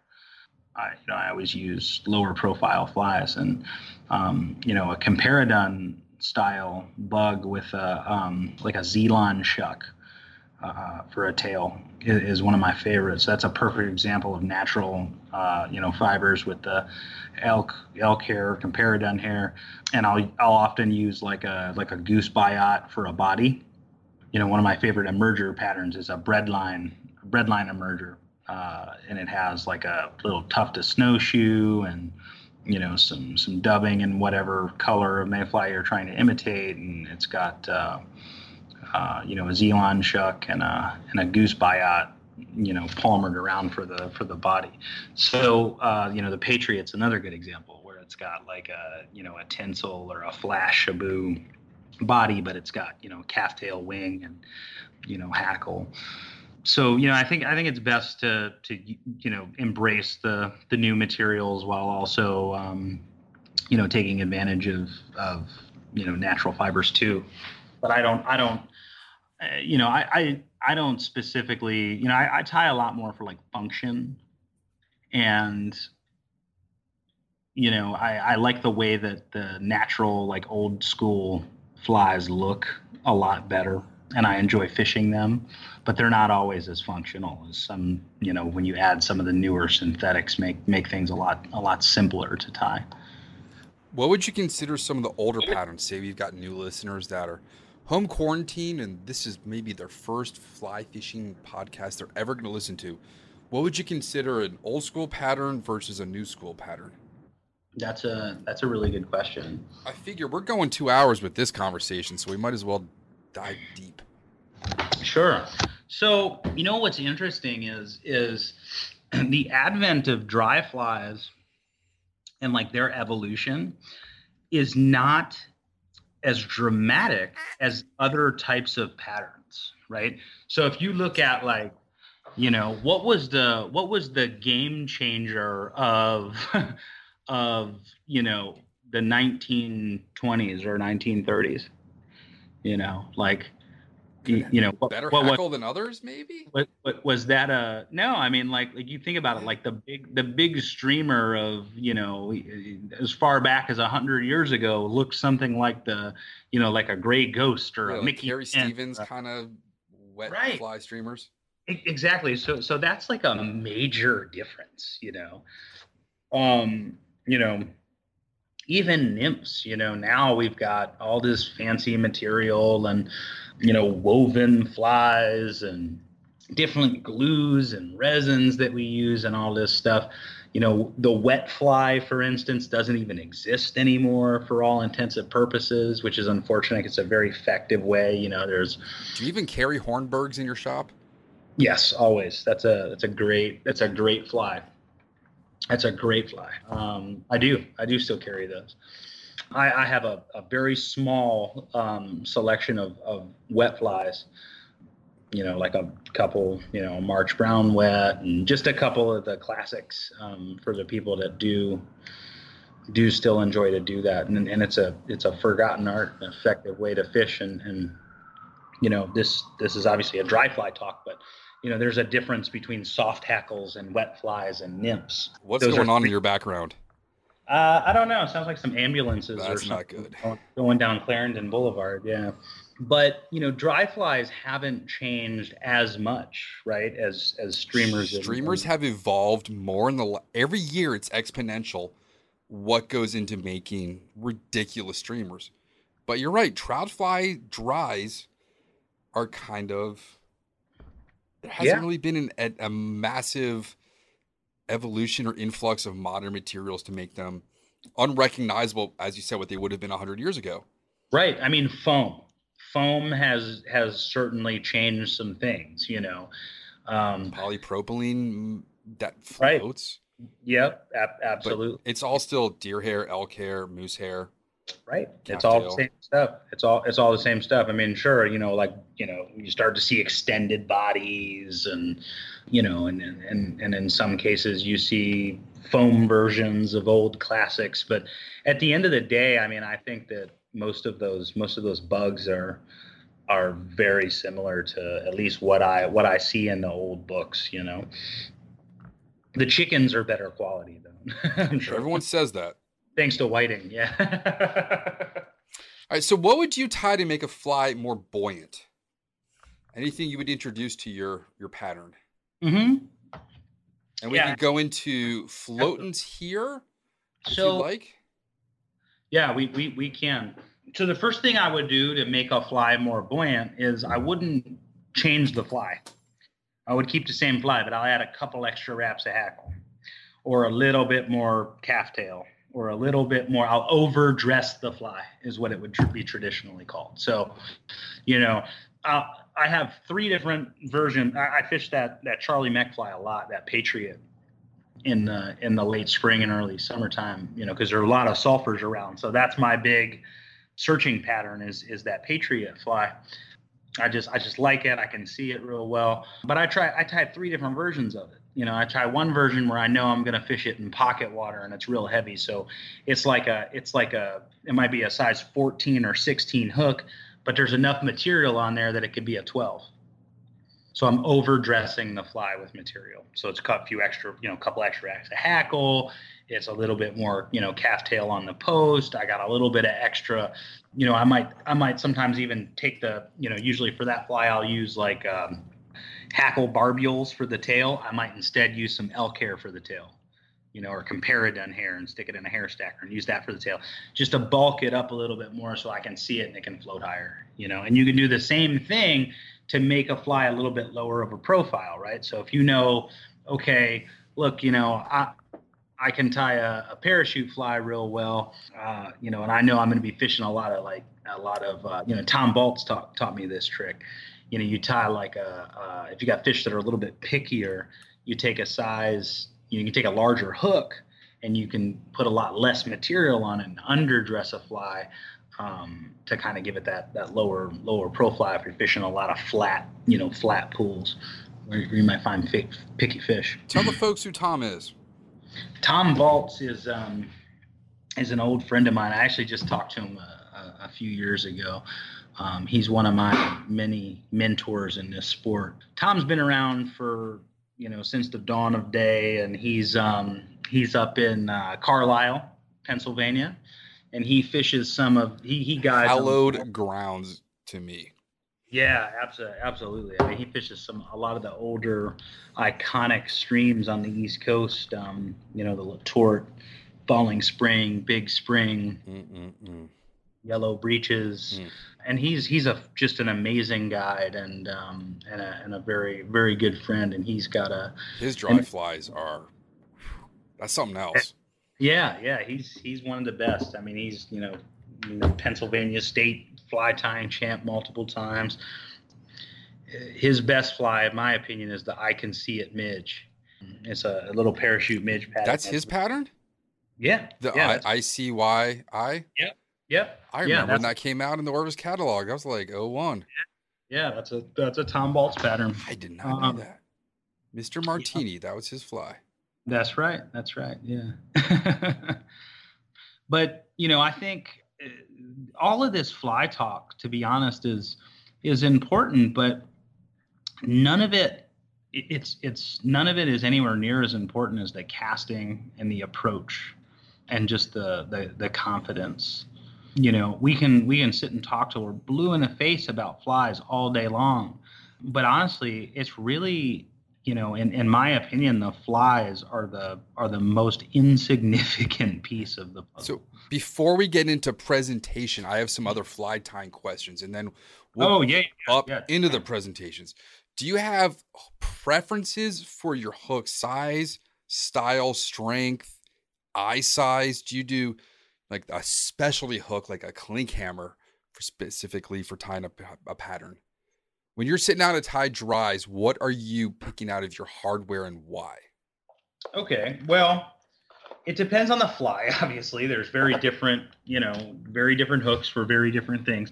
Typically, if I'm if I'm tying a mayfly, I I usually start with the um, the Orvis uh, 4641, which is their big eye dry fly hook. Right, it's got an oversized eye, so you can thread it easy, and it's got a really tiny little barb that's easy to mash and that's just kind of their one of their standard standard dry fly hooks that I tie most of my my uh, mayflies on it that are you know smaller than a, a you know 12 or smaller, right? If I need to, if I'm if I'm tying something that's got like a that might be like a longer bodied mayfly, like an ISO or a Drake or something like that. I go with a different. I might have to change it up and go with a different hook. If I'm tying a you know a stimulator or something that might be a, a stonefly um, i'm obviously going to need a much uh, a much larger hook and potentially something with a uh, with a curve so yeah i mean that's my but my standard i probably tie most of my dry flies on that uh, on that 46 41 now you like the straight eye versus a downturned eye and if so why to be perfectly honest as it relates to dry flies sit on the water differently little surface tension action? Some people say some people say that it does. I don't I, I don't think it does. Like if I'm putting a bunch of hackle on it, the hackle is you know, like especially on a mayfly, the hackle gonna perch on the water anyway, right? And if and if I'm using a um, using it to tie like a comparadun style fly, I typically want it to, uh, or a or a parachute style fly. I want it to ride a little bit lower on the surface, so that's why I like the straight eyes for for that kind of thing. All right. Um, but I'm not super picky about it, in all honesty. And then if I'm, and typically if I'm tying something longer, right, like uh, like if I want to do like a longer like a stone fly or or a hopper you know i tie my like chernobyls and my hoppers on that 1638 orvis which is a 2x long 2x long dry fly hook but you know i, I use other other hooks too but those are i guess those are my two kind of go-to's that are you a barb smasher always I, I smash them before i smash them before i put them in my box just so i don't forget they also if you got a foam box man barb flies will mess up a foam fly box. Yes, yes, they will, man. Yeah. Absolutely. Yeah, I'm a I'm a barb smasher. I mean, I don't. I'm I'm one of those people. I believe that barbs were put on hooks initially to hold the worm on. That's what George told me. Yeah, I, I agree with that. I, I think that that's the deal. I, I think that tension keeps the fish on, you know. And if I lose one out of every ten fish or whatever because I don't have a barb, I don't really that doesn't really bother me so much. I think. Do you have a, a preference good. of your thread when tying a dry fly? Yeah, you know, I I I think that people overcomplicate thread. I use three colors in two sizes. It's either six aught uni or two ten denier slash Orvis bass thread. Yeah, that's, that's, about all I use. Or I use mono six six aught. I mean, man, that is a that's a great like. If I had to pick two, th- those would probably be those would probably be it. Yeah, I, I I will say that it's it's nice to have. It's kind of like um, it's kind of like my feelings on like seven X and six X. Like I just, you know, there's, you know, one percent of the times you'll ever need that. But yeah, I guess six X. Uh, the, the you know the six. I use the the Orvis stuff and um and it works really well. But I've used other things in the past too. But but six aught is uh is my favorite, and I typically try to match the color. But there, I guess there are some times, like if I'm doing something really small, like sometimes I'll tie like really small parachute Adams, like 20s, and uh, I don't, I don't ever tie or fish anything below a 20 ever. But I will use a dot for for that. But I don't use any. I, I almost never use three aught thread or anything anything in between there. I'm just like you. Like I go from six aught to you know heavy. To, yeah, as, as George yeah. Danny would call it, goat rope. Exactly. Yeah. Yeah. Absolutely. That's a that's a good way to put it. Yeah. All right. Let's talk about some of the hardware you're going to use before we talk about the the water you fish. Sure. What length leader would you be using with your specific rod? Well, you know, and again, right? I mean, the type of fishing you're doing is is more about the environment. Uh, the the length, the size and length of the rod um, is more about the the fly that you're throwing and the and the environment than you're throwing it in than it is the fish. You know, as an example, you know, my favorite kind of all day, everyday rod is is going to be a uh, an eight and a half foot five Seven. weight. That's oh, I thought you were going to go with your crazy sevens again. That's steelhead. Yeah, yeah, yeah, yeah. Seven weights for steelhead. What about action? So I think Orvis should bring back specifically two rods. All right. Henry's fork and the tippet. Yeah. Oh yeah. my god, you cannot get better trout rods than those two. Yeah, those two to great. me are like a wine collector finding like a 1988 uh, Lafite Rothschild. Like it is absolute perfection. So, man, I would say that uh, I like softer rods. You know, for not even just for dry fly fishing. I'm I'm a, I'm just kind of a soft rod kind of guy. You know, or or medium action. Like you know, I, we went out. I went out to to fish um, last night in the middle of the night. Um, I blanked, but I went down to the tidal basin at a high tide I'm gonna say that wind played a played a factor in. Otherwise, you would have gotten some stripers and some. I don't know if perch are in yet, but you would have done well if it hadn't been so windy. Yeah, with that low air pressure. And and and that low air pressure, it was also blowing the tide out too because it was coming out of the north.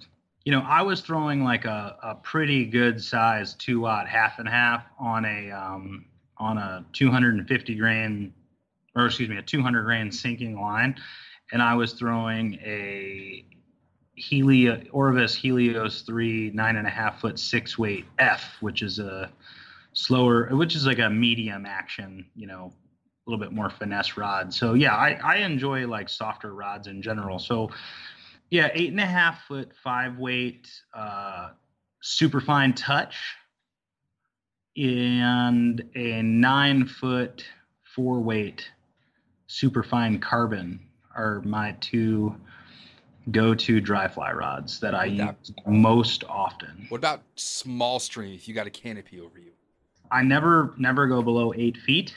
You know, uh, I I have a seven and a half foot three weight rod, um, but I typically fish.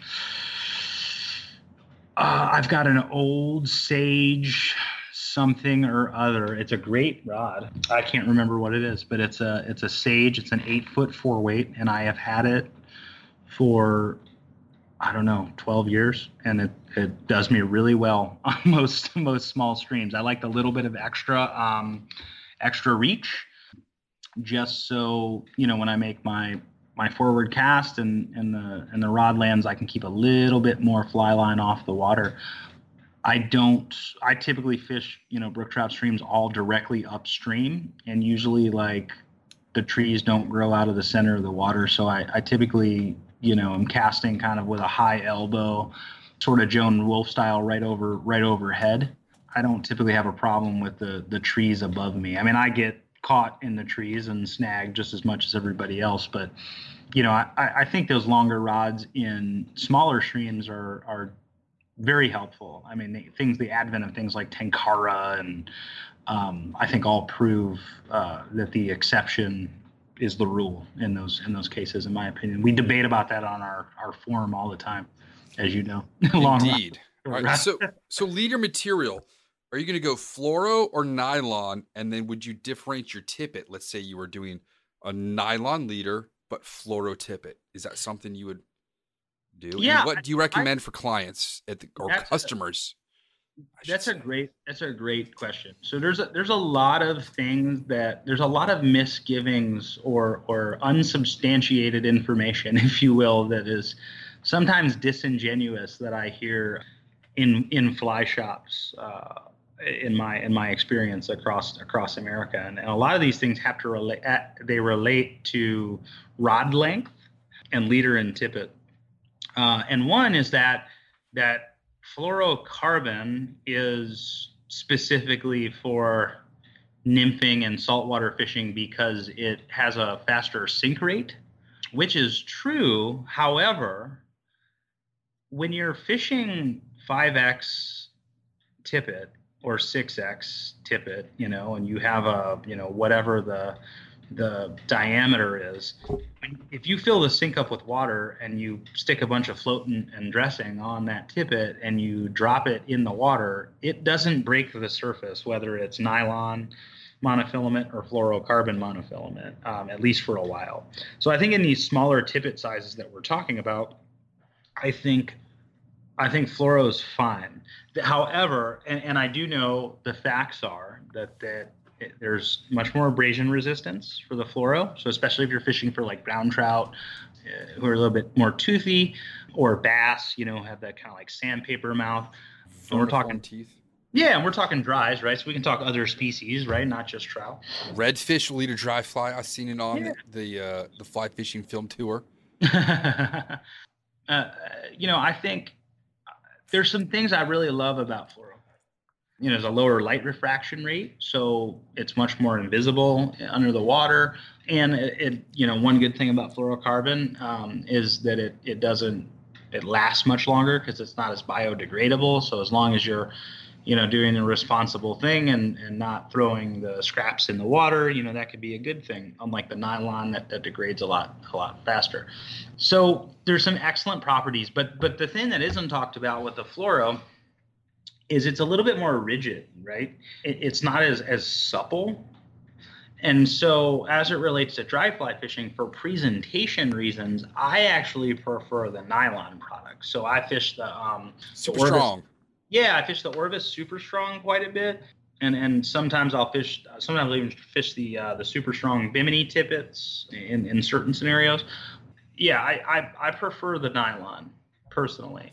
Now I will say this: if I'm banging like big hoppers on a bank, you know, if I'm if I'm floating somewhere out west, or you know, sometimes we'll do this um, on the Holston the, the, the South Holston's one of my one of my other favorite rivers that I love to dry fly fish. Everyone goes there to fish streamers, and it's That's a great a hatch factory.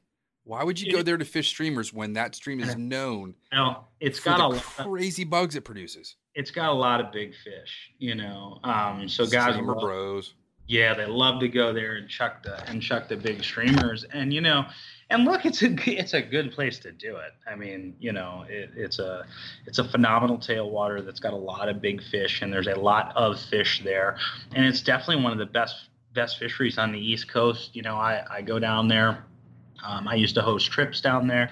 One of my one of my best friends in this in this industry, John Hooper, is uh, he runs uh, South Holston River Lodge and and is a just a phenomenal guide and you know I, I fished with him and and uh, yeah, I mean you know a lot of these guides they want to you know they want to produce either a lot of fish or a big fish for clients and and and make them really happy. But you know if you get the right guide and the right angler and uh, the right attitudes, you can float that river and just kind of you know take your time and post up on targets and you can find a lot of a lot of big fish that will just come up and come up and eat dry flies. And it's the same on the um, on the west branch of the delaware too.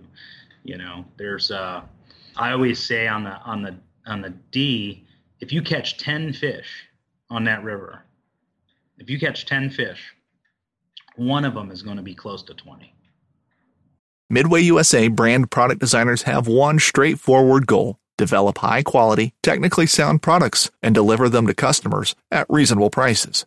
If you are immersed in the shooting sports industry and pay close attention to every single detail, you know our products are built right and stand up to everyday use. Who has shooting mats and range bag systems to hunting clothing and just about everything for the outdoors? Log on and shop 24 7 with super fast shipping. MidwayUSA.com. It's right. going to be a brown, right? Yeah, that's right. I mean, there's a, there's an average size on that river, and I'm sure it changes, but there's an average size on that river And, and I'm, I'm saying if you're throwing dry flies, right? I'm not talking about streamer fishing to catch a 20 inch fish because you can do that there too. But I can't tell you how many very large fish that that I've caught and seen caught on a on a size 16 rusty spinner. You know. Would you catch that big fish on in uh, Montana with Tim? Which one? The, Uh, the bull trout, man. big What fish? The that big- was on. That was that on. thing's a the size of a four year old. Yeah, that was on a streamer. Okay. That that was on a streamer, but you know, it was funny. Like we were dry fly fishing right before that. We thought that was going to be a rainbow. That was an interesting fish. We, um, I remember the guide Monty. We were, we were doing. Uh, it was late season, and we were doing uh, caddis, like big caddis patterns, searching patterns on the bank and uh, there was just a we we came up to a, an area where he said that you know look we you know I had I had clients all season have been you know hooking you know small cutthroat in in this in this little at the top end of this little run right where it dips down into this pool and gets into some nasty water. And I think uh, you know nymphing all, all season long. And he's like I think there's a big rainbow down there. And uh, I was like, all right, well, and I, you know, threw on a streamer and made a couple pulls, and bam, you know, there it was. But anybody, any, you know, it's funny that any single person, I think, on that boat would have caught that at least, at least hooked that fish that day. That was a right place, right time. That was not a a skill type of thing whatsoever. You only get that skill working in Orvis Tyson's, man. I don't know. It's like having Panera on one side and outgoing Sweet Frog on the other. And I'm still pissed I didn't grab all the chairs from the dumpster when Sweet Frog went out of business. oh man. They had table, like bistro tables and chairs. I grabbed three chairs, and I'm pretty sure my wife threw them out because I didn't, and they're gone from my backyard. That power from working with George. yeah, and George is phenomenal. I love George to death. I miss, I miss working with him. Let's talk about Tim Linehan for a second. We need to get him on. Oh, absolutely. Yeah, he would. I'm sure he would love to do a podcast with you. I mean, he's he is one of the most electrifying individuals. Uh, I mean, he is. There is no human being alive that has as much energy as Tim Linehan. He is far and away one of one of my favorite guides um, that I've ever known, and and his outfit and his guides, and and really, you know, his wife Joanne. Um, they're they're just phenomenal people and just a first rate operation up there at uh, that's Linehan Outfitting Company um, out of Libby, Montana. And you know, I've hosted a lot of trips all over, and and that's by far one of my one of my favorites. Um, the uh, they fish the Kootenai River up there, the Yak, sometimes the Clark Fork of the Columbia. They do trips in Missoula. They do trips on the you know they spend a certain time uh, part of the year on the Missouri. But the Kootenai is just a really special fishery, um, in my opinion, because it's it's very remote, all things considered. You know, it's a very big river. I think it's the largest tailwater in Montana. It has some very large fish uh, in certain parts of it. I think the state record rainbow trout is, is caught is, is out of there. They have some very large rainbows in the in, in Libby, and those are wild rainbows too. And there's uh, there's excellent cutthroat fishing there. There's the occasional brown trout, and then um, uh, although you although you can't target them, um, there are bull trout in that in that system that are native and and um, I've never met a more aggressive fish. You can say bluegills will eat absolutely anything. When I experienced bull trout in Idaho, there was nothing more aggressive I've encountered on a fly rod. Yeah they you know And like i I'm- said, Yeah, that was that was a very very big fish. I I don't I don't know. You know, at the time the the the guide there, well, the guides there, it, you know, some of which have been there more than twenty years, they were convinced that that was the the biggest one they had seen. so they get yeah they get pretty out of that river anyway, and they get they get pretty massive. But there's small ones too. I mean, I've I've you know I've caught little ones like on the Blackfoot, on on nymphs. I remember I remember one year we were fishing the. We went to we were in Missoula in April and hoping to get into oh we were at the um the Orvis Guide Rendezvous. Yeah, when you saw the otter up on the pass. Um yeah, and we we were uh and I was there with Hank Patterson that year. He does not like snakes or cilantro. No, he's a he's a really funny guy, and we were fishing. Uh, I, I think he was doing like he was there for like a film tour type of deal or whatever. But but some of us were fishing the Blackfoot, and like you know the Skwalas weren't coming off, and we were early or whatever, and there was still snow on the ground, and we so we were fishing like you know Pat's rubber legs and big prince nymphs. Who is Pat anyway? Uh, I don't know Pat. So we don't know Travis. We don't know Matthew unless it's Craig Mathews, and we don't know Travis. It is, it is Craig Mathews. That's what I thought. Yeah, Okay. yeah, that's Craig. Craig Craig Mathews. World, uh, yeah. Yeah, yeah. So we're fishing Pat's rubber legs, catching little bull trout left and right. What's little? Right, right in there with the rainbows, and right up there, right in there with the cutthroat. You know, 12, 14 inches. All right. And you couldn't, you couldn't not catch them. You know, and and the thing is, is you're not, you're not allowed to target them. Yeah, no, all of mine were in Idaho were it went from cutthroat to bull trout. It was a clear as if there was a title line and you said, okay, stripers end here and smallmouth start here. Yeah. It it was there were no more cutthroat and it was nothing but bull trout. Wow. I've never seen eight to fifteen fish chase a streamer and fight each other, knocking into it, as bull trout did on that stream in Idaho with my bacon fly. I like that bacon fly. I have one of those in my box. It is. That's if I ever get on the boat again, I, I'm pretty sure my boat is going to have maple trees growing out of it in a week. what is, Uh, that, that's like the black one with the schlappen, right? Schlop, man. No, I get rooster tails. Oh, okay. Is that what it is? Okay. Yeah, slapping. Yeah. That's like Bud Light. All right. So, what else have we not talked about dry flies in this conversation before we go into some random questions? Anything I've omitted, been remiss to ask you? Cast, casting, casting. casting casting a presentation let's talk about that so how do you present a dry fly with no drag is that what i should be asking you Yes, probably. I mean, because I think that's the most important thing, right?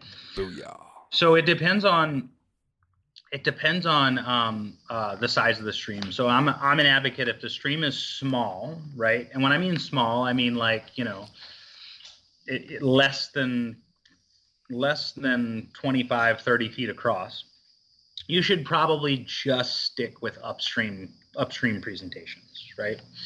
So typically those streams are going to be higher gradient rivers eh, and i think upstream presentations are pretty much indicative to those smaller streams. And, and the great thing about those upstream presentations is you almost always get a drag free drift when you when you throw it upstream.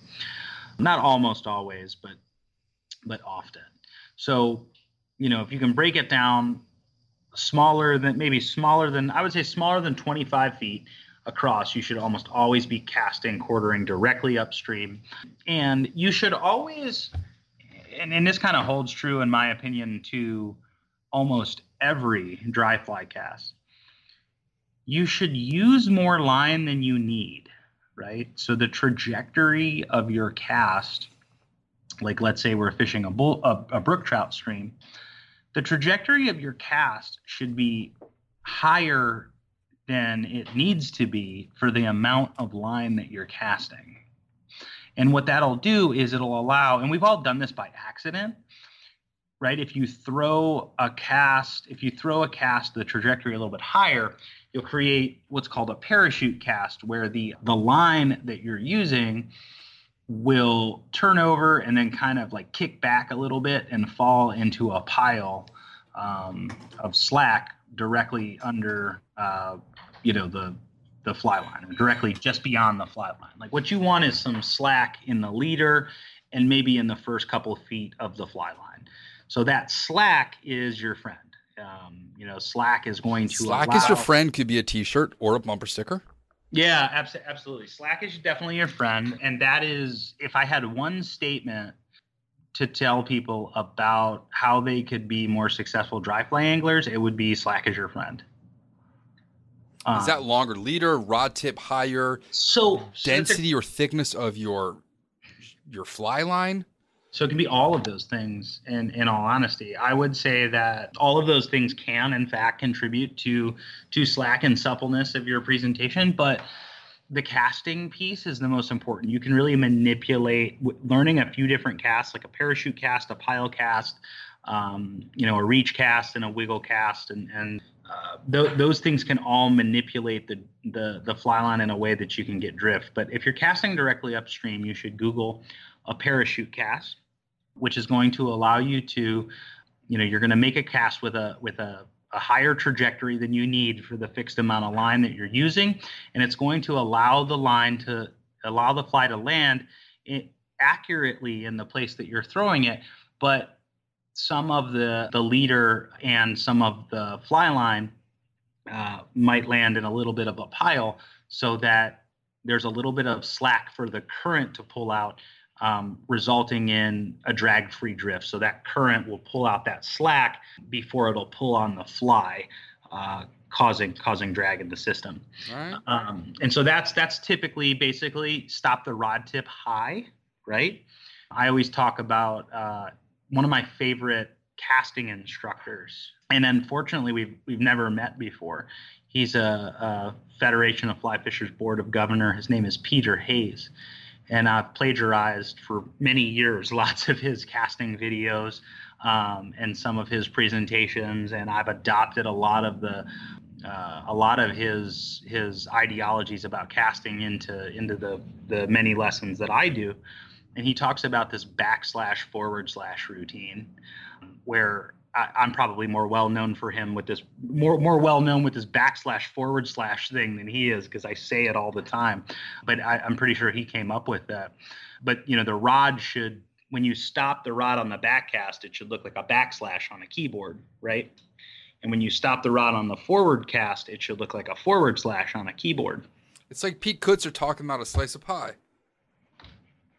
Oh, is that is that Pete? Pete's a great. I love Pete. That was a fun. So He's I'm sitting there having a burger for dinner, uh huh. and I look to my right, and Pete Kutzer's at the bar. I'm like, what is going on here? Where were you? Salmon River. Oh, okay, yeah. Dirty Bill can't float. They closed the ramps, I think, up there. really? It was it was pretty strange. Not only having tall Pete Kutzer at the bar, Yeah. but one of my clients was there Yeah. who bought us around. so I went skateboarding with Dan when Do I was in Do you, Vermont last. are- do you skateboard? I'm I'm not any good. I mean, when I was a kid, I used to you know dabble or whatever. I'm not as good as Can you Dan. ollie? Oh yeah, yeah. I can I can ollie. That's better than me, man. but uh, he was telling me how um, he went to you know dan took me to the skate park that he's helping to build and he told me that pete was going down the half pipe Ooh. And then he fell a couple times and it was a thunderous roar and the Yeah. ground shook A skateboard for Pete would be a snowboard with wheels or a Right. boogie board with wheels. Yeah, It has to be proportional. So he's like, I mean, he's basically Andre the Giant. yeah. Last time I saw him, he was like, "Anybody want a peanut?" You know what's really funny is when you see like uh, when you go up to uh, Vermont and you you know when you go like if you see like him and Tom Rosenbauer in the same room. That's a dichotomy of sizes.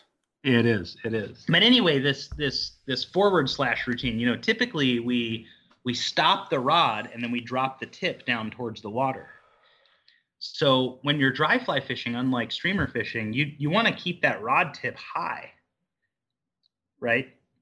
You want to keep as much line off the water as possible. So when you stop the rod tip really high and you send the trajectory of the line a little higher than normal, you get a little bit of slack, right? You know, and, and it's almost um it's almost counterintuitive because when we're learning to cast, we're learning that we want to straighten the fly and the fly line and the leader all completely out.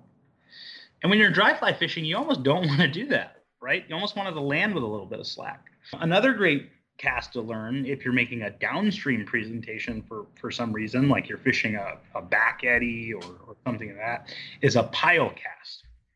And a pile cast is a little bit a little bit different. A pile cast is is actually more of a mend. you you know you stop the rod tip high and you throw the line on a high trajectory just like a parachute cast but you as soon as you stop the rod tip then you drop it down towards the water and you get slack from the tip of the rod all the way out to the fly right so it's a much more slack and the and the fly kind of lands in a pile uh, with the leader, and the current straightens it out as it goes down. Right. right. So a pile cast is for downstream presentations, and a parachute cast is, is typically for upstream presentations. Let's finish. Let's talk about dry fly floatings, and then we're gonna have to ask you some some random questions. Okay. What are your uh, preferences and what do you suggest when a client comes in? And would you ever say, you know what, this is my preference over say what you may have read, but you've never fished before. But in my experience, I'm going to endorse this. Yes, yes. There's three things. One, three. two, three. Bring it. I so can count first, to three this late at night. Yeah, the first thing is is that no one ever uses anymore, and I don't know why this is. Ear is grease. Line dressing. I dress my fly lines every time I go out fishing with line leader tippet dressing mm. right? It's a paste that I stick on the first, you know, 30 feet of my line, my entire leader, and my tippet before I ever tie a fly on. That's part of my routine. And usually, unless I'm with somebody who I fish with often, usually somebody go if I'm with, they're like, "What are you? What is that? What are you using?" I'm like, "Oh, I'm just I'm dressing my line," and they're like, "Well, what is that?" You know, even if they're an experienced angler, and and to me that that's the way i was taught is that you you first lubricate and you put this this whatever a petroleum substance on your fly line and your your leader. No damage to fly line no i mean it's that's what it's designed for right? Because the problem is is your your fly line is picking up all this grime and this grit and this nastiness and it's it's sinking and it, it doesn't float as high which causes drag and micro drag and and it keeps it, it it's a it's a substance that keeps it floating high and it keeps prevents it from getting dirty. So that's how i start. The second thing that i've realized is this is a common uh, i think it's a common misconception people uh, often ask me what do you prefer water-based petroleum-based or powder do you do you get that I do the petroleum based. I think the last one I purchased was Loon from Mountain Angler in Breckenridge, Colorado. The Breck from home. The Breck. Those two substances are made to work collaboratively. It's not and or, right? It's both at the same time. So the way I was taught, and may, maybe I'm crazy, but the way I was taught, and and is that you pull the fly out of the box and you put the petroleum substance on initially on the fly to prevent water from getting in right, right. so i use the the you know nowadays i use the orvis gel whatever float or orvis gel float which i love that and you know i was I once told don't put that on your waders don't is, put it on the waders is that a fallacy i don't know Wait, why, someone why? said it would clog up the porousness of an Orvis wader and prevent water from being able to penetrate. That sounds like a complete oxymoron. We're going to negate that and blame that on larceny. Yeah, I, I, I don't. I, am going to blame that on larceny. Twenty two, Kentucky Straight Bourbon Whiskey, and there is literally no endorsement of this. It's just the only sipping. Dude, my, Alana has been taking my sipping bourbons and mixing drinks with them. Oh, that's a that's foul on the play. Yeah, that is foul on the play right I there. got her plenty of gin, Get and I got her a gin. Granddad. It's Get like some old granddad. Dude, that's what uh Devala drinks. No, he drinks yeah. Old Crow. Old Granddad. Old, old Crow. He drinks Old Granddad too, but it's got to be bonded. and he'll he'll sip that. He he's brought that on fishing trips before. But he he, uh, I think I think he's more refined now. You know, uh, the last couple times I've I've drank I, have bourboned with him. He's had things that are you know I, I mean sometimes I'll bring Basil Hayden's and mm. Um, you know who's been mixing drinks with that upstairs? No, the no. missus. Um, I'm like, But- that's what Evan Williams is for. That's for mixing. Everything else, the Basil Hayden's, the Larceny, the the all the other f- exotic esque bourbons we have are not for mixing. no. And she's like, but it's quarantine. You only live once. I'm like, listen, lady, it's my palate. You got gin, you drink your gin. I bought her a bunch of gin before this all happened. Let's do some random questions. You ready? Okay, hit me. Are you related to anyone famous? Yes. For okay, explain.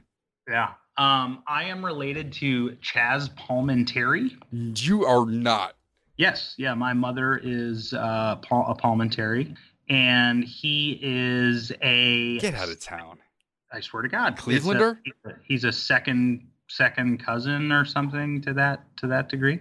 Right. He is not a Clevelander. I believe he is from New York. Uh, yes, we are. We are in fact related. Now I'm I'm okay. Next question. Uh huh. Where else would you be if you were stuck in a Groundhog Day? Because I've asked if you could fish anywhere on your own Groundhog Day, where would you be? And now that that is a reality of what we're living in, because every morning is the same to me, if you could be stuck anywhere else right now, where would you be? And, and this is fishing. Uh, I don't care, dude. It's Groundhog Day anywhere. I would want to be. I would, if I had to pick anywhere to be right now, I would want to be at the like game seven of the NBA championship game. Like that's that's where I would be. You're a basketball guy. Yeah. Now, would you want LeBron playing for Cleveland or Lakers? Well, you know, here's the thing. I'm gonna sit in back a- for the LeBron conversation now as a Clevelander. yeah as a in a perfect world i would want lebron james playing for for cleveland as a huge cleveland fan however this is to me this has been one of the most exciting nba seasons that i've watched in many many years um, as a fan. And, and lebron being you know 35 years of age and this is his 17th year in the league and he's leading the league in assists and he's averaging you know 27 points a game. And he is honestly the you know in in my opinion you know maybe not the greatest basketball player of all time. Obviously you know that's uh, and you know to me that's always going to be Michael Jordan. But but as an athlete at 35 years old you know 17 years into his career and Make me he feel is, old. he's arguably you know you're right and he's an MVP contender this year. Is maybe I mean that's just an amazing an amazing feat. So you know it's been a phenomenal season He's a good dude too, like all around good person. LeBron James, Absolutely. talent, has money, does good things with his money and his life, and is a role model. He is, and he's great. He's great for the sport too. You know, I mean, and and other players love him and look up to him, and he's a he's a mentor for people. And you know, and not that Michael Jordan wasn't good for the sport, but Michael Jordan was a was a ruthless, competitive individual who terrified people. You know. Mhm. Uh, you know, LeBron is looked at as more of a you know a big brother figure, um, and sometimes maybe even a father figure for some of these some of these guys. The way um, the way he fosters his his relationships with other players and um, helps to protect them and and helps them to you know foster and facilitate their their futures as um, as athletes is uh, is really good. So I'm a, I'm a huge fan. You know, this year I, I'd like to see him with the Lakers. You know, I, I think it's um, you know I'd love to see uh, uh, a Milwaukee with uh, Giannis Antetokounmpo versus um, uh, the the Lakers right now. That would be a that would be a phenomenal. phenomenal Is series. I is Bunny into the sports? No, my wife is not a uh, not a sports fan. I hear that. All right, what's your most irrational phobia? Irrational phobia. Yes. Oh my god. Um, Do you know how this question started? Yeah. No. So there is an uh I've, I'm gonna blank on her name. She's Argentinian. She's a beer tie regular. She's dating a, another guy that they both come to, to beer ties. I took them out last year, and she claims that she has a friend that is scared of gumdrops. that is irrational. That is about the most I mean, gumdrops. There's not a Latin term for that phobia. I'm, I'm gonna Uh, look up my I have my dictionary of word roots and combining forms right here. I guarantee you there's nothing about gumdrops.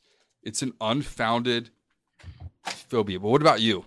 All right, so this is uh, uh, when I was a when I was a little kid. I used to get um, night terrors, and really, this is kind of a, a, a super bad dream. And I, I used to have this uh, this scary night terror that this um, this like crazy lady would come and like tickle me in the middle of the night. And so I I have a little bit of a phobia of being tickled. Yeah, dude. Is there a name for this woman? I don't know. There's there's no name for her. She was it was just this like reoccurring. In Russian, there's Baba Yaga. She could be like uh, Baba Tickle. Maybe. I mean, maybe. Yeah. It was like she had like a creepy face that was like, you know, super scary. And, um, and we're talking like I was like a kid, you know, like six, seven, eight years old. And I'd, I'd have this reoccurring dream that this like psychotic woman would like come running up the stairs screaming and like violently tickle me. You know, everyone's gonna like tickle your your side now if we ever have a beer tie again Oh, in modern history. And do you know how thankful I am we don't have to shake hands anymore at a beer tie? Fauci says no more handshaking. If you had a superhero power to make you a better angler, what superhero's power would you choose? I would like to, it it has to be a, a well, I'd, hmm. It could be DC, Marvel. I don't care where your Right. superhero comes from. It could be like that dude from Popeye who could eat 40 cheeseburgers at once. It would it would just be flight. I, you know, if I, would could fly, to. Yeah. yeah, if I could fly like Superman, I could just go fish anywhere at any time, and I would get really good because I could just get a lot of practice. You know, like all my free time, I could. Just, oh, I'm just gonna fly up to New Zealand. You could just launch off your roof. yeah, yeah. Okay, if you had a time machine to fly back in time, it could Yeah. be either a DeLorean, it could be a phone booth, or what have you. Mhm. And you can fly back in time to a pristine environment before modern humans destroy that place. Where would you go? Wow, that's a great question. Kind of like Aaron on The Office. I don't know if you're an Office fan, but I but can't watch it on Office, dude. The worst place to be ever was an Office. I would I would stay here in the in the good old U.S. of A. just because I've seen a lot, um, especially of like the American West, but but just you know kind of this country in general. Um, I would like to have seen here, uh, especially as it relates to trout fishing, what it would have been like, um, you know, before we came in and, and tampered with it, various logging industries and and and what have you. So with the power of, of going back in time and the power of flight, I think I would be a, a pretty awesome, awesome and well traveled angler. Do you have frequently asked questions you regularly get at the fly shop? And if so, is one of them extremely bizarre? Example When I worked at Orvis Tyson, someone called once and asked if we sold raccoon traps. so I get a lot of those uh, at Orvis, and most of them are like, "Do you sell treadmills, or do you sell jock straps, or do you sell tennis rackets?" We get a lot of that uh, sport sporting goods The type. bat and kill jock strap. It's Um, olive with a brown leather trim. Mostly though, it the most consistent one is people looking for guns. Well, Orvis used to sell guns in the 90s. Yeah, You can buy but I mean- shotguns at the Orvis Tysons. Yeah, and I, I try to explain them, and people say that, and they're always like, well, you know, it, it says that you're a licensed firearms dealer. And, you know, I try to explain to them that's like, yeah, we sell like $6,000 bird guns with like, Mm. you know, silver etchings and, Can you, you know. imagine shooting one of those? Yeah, yeah, I'm sure it's a All right. So if you were going to eat a hot dog, would you put ketchup or mustard on it? mustard. Absolutely. Mm-hmm. Um, you know, my wife is also, there's a lot of things with hot dogs. Are there Filipino hot dogs? yes. And, and what? they, and let me tell you something. I need to hear this now. So there's a company out there, I think it's called Pure Foods, and they make red hot dogs. Now these these hot dogs are definitely dyed with various colors, and there no there's no beef in them. But these Filipino hot dogs, they put them It's in not spaghetti, kosher, is it? spaghetti Wait, wait.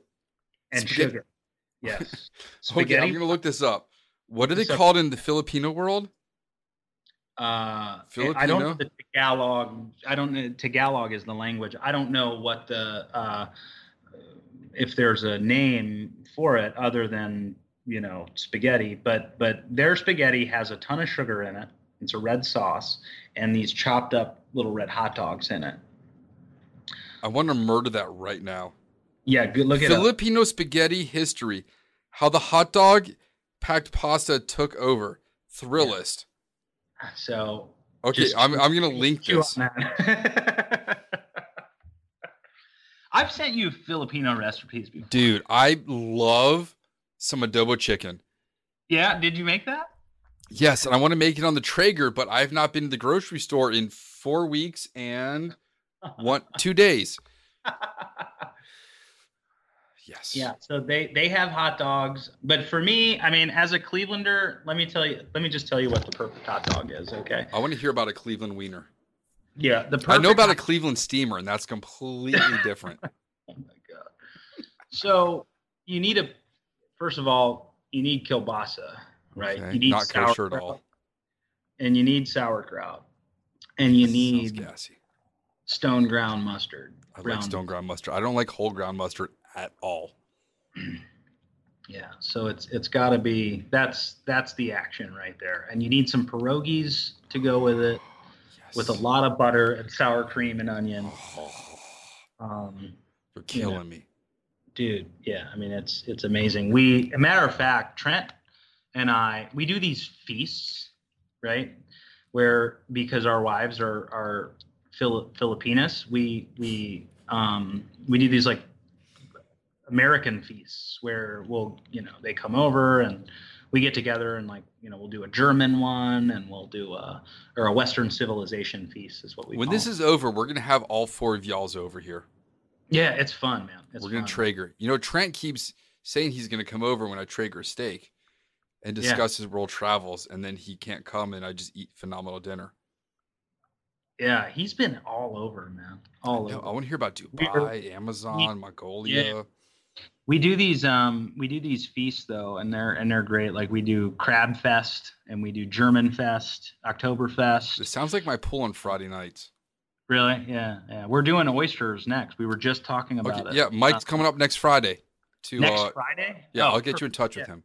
All right, next question. Read Ready? Yeah. What gear item you have not purchased but is on your wish list of items? Ooh, that's a really good one. Besides a uh, Back to the Future Part Two hoverboard. Yeah, yeah, yeah, yeah. Wow, that's a really good one. What gear item? What gear item do I want? I don't know. Let's come back to that one. Let me think about that. All right. What's your most played album? Um, well, my most played album. Yes. Man, that's a good question too. Well, the, I mean, we, we don't really play albums anymore, right? If you were So to I- play an album back in the I'll day, to. yeah, I I'll still play albums. Yeah, yeah. I was a big Favorite hip hop fan when I was a kid. It's probably uh, Black Star with uh, Mos Def and Talib Kweli, that band. All right. That's like self-titled album. I was probably I probably played that back in the day more than Word. more than anything. But um, What's- or or Tom or Tom Waits. Um, you know, probably I uh, can't hear Tom Waits. yeah, probably uh, It's like driving with a flat tire Frank's- Frank's Wild Years might have been Alright. one of the most played albums, or Mule, Mule Variations probably. I probably played Mule Variations more than any album ever. That's Uh, what species have you not caught yet that's on your bucket list? Man, there's a lot. You know, I'm supposed to be in Key West right now going after a baby tarpon. That has been on my bucket list for millennia. Literally, because I used to work in, in the Keys during the millennial change. It's been on my bucket list for a millennia. You know, I would I would love to catch a Dorado probably. That's a strong Um, fish. yeah, I, I would. I think I would really like that. I would really enjoy catching a Dorado. But but I think a grayling might be a close second. Working on that podcast. Yeah, I think a grayling would be a close second. What's the worst place you've ever fished? The worst place I've ever fished. Horrible fishing. As in, uh, let's say, Simon Gawesworth said uh, Brittany, France. I'm going to say Martha's Vineyard. What was yours? Well, it, I mean, it wouldn't be a, a, a city because all, you know, I mean, all places I, I think have good and good and bad. But but uh, the worst place I've ever fished is probably. I mean, a lot of people are going to hate me for this, man, but it's it's it's got to be Elk Creek over the years in, in PA. I mean, I have just I caught a st- the most beautiful steelhead I have ever hooked was Christmas morning on elk. And I'm going to give a shout out to Joe Greasebaum, who has the Ugg Bugs, and he's tying like crazy right now on Facebook. So find Joe Greasebaum and find him for his Ugg Bugs, and he landed my fish. Yeah, that creek was very pretty, very It is- strange to me after only really knowing Salmon River. yeah. But I caught the prettiest steelhead of my career on As a bacon I- fly on Elk Creek. as much as I love Great Lake steelhead fishing and all the people in it, and and um, you know, and and I don't mind the crowds at all. Like I love, I'm a people person. I love getting to know people, and I, I don't mind, you know, hanging out and chit chatting and stuff like that. But but that particular stream, I believe, has deteriorated over the years and has drawn some elements of people that otherwise uh, I wouldn't rather see there. And so, you know, that to me that has become one that I've I've steered away from. Um, used to be great when I was a kid, and I'm sure I'm sure it still has a ton of fish in it. And it's not about that. It's more about just you know people fighting and yelling at each other and, They're not cool. yeah, Especially when there's a pandemic. I- That's I why you got to be like a Jew like me and go fish on Christmas Day. All right. What's the strangest question a customer's ever asked you at a fly shop? the string Like I said, someone once called and asked if we sold raccoon traps. I have I've gotten a lot of strange questions, but I think the strangest is got to be what Hmm, no, that's not the strangest. The strangest uh, question I've ever got is would you be willing to make out with a man for money? I I got that one time. Okay. I'll. Yeah. What is the best sandwich you've ever eaten on a fly fishing trip that you would recommend to others? oh my lord. Uh, that would definitely be if you're heading to fish the Chagrin River in What about Bob's is gone? Northeast Ohio. What about or Corky and Lenny's is a good one. Corky and Lenny's is is my family's people. Yeah, That's, that's, like my jam. Why don't we have that in Fairfax? I don't know. yeah, you know, a nice pastrami from there. Um, oh, dude, you're killing me now. Come on. Yeah. Uh, there's also, um, you know, if you're, and then if you're fishing the west side of Cleveland, like if you're if you're gonna go, Toledo buntheads. no, no, I would Not- say melt. Grab yourself a grilled cheese sandwich from Melt in Lakewood, Ohio, on your way to the Rocky River. Mm. Um, That's also a phenomenal sandwich. It's 9:19 p.m. I would murder somebody for that sandwich right now. Yeah, I mean they've got all sorts of different grilled cheese sandwiches Oh at my Melt. I can't handle it, dude. We got to change. No, we're changing the subject. Okay. What have you learned about your wife during quarantine? For me, A, she eats string cheese by biting it like a hot dog. Yeah. And B, she does not know how to nest bowls in a drawer. She just Um, puts bowls and strainers and colanders in randomly. I have learned how much of an indoor cat she is.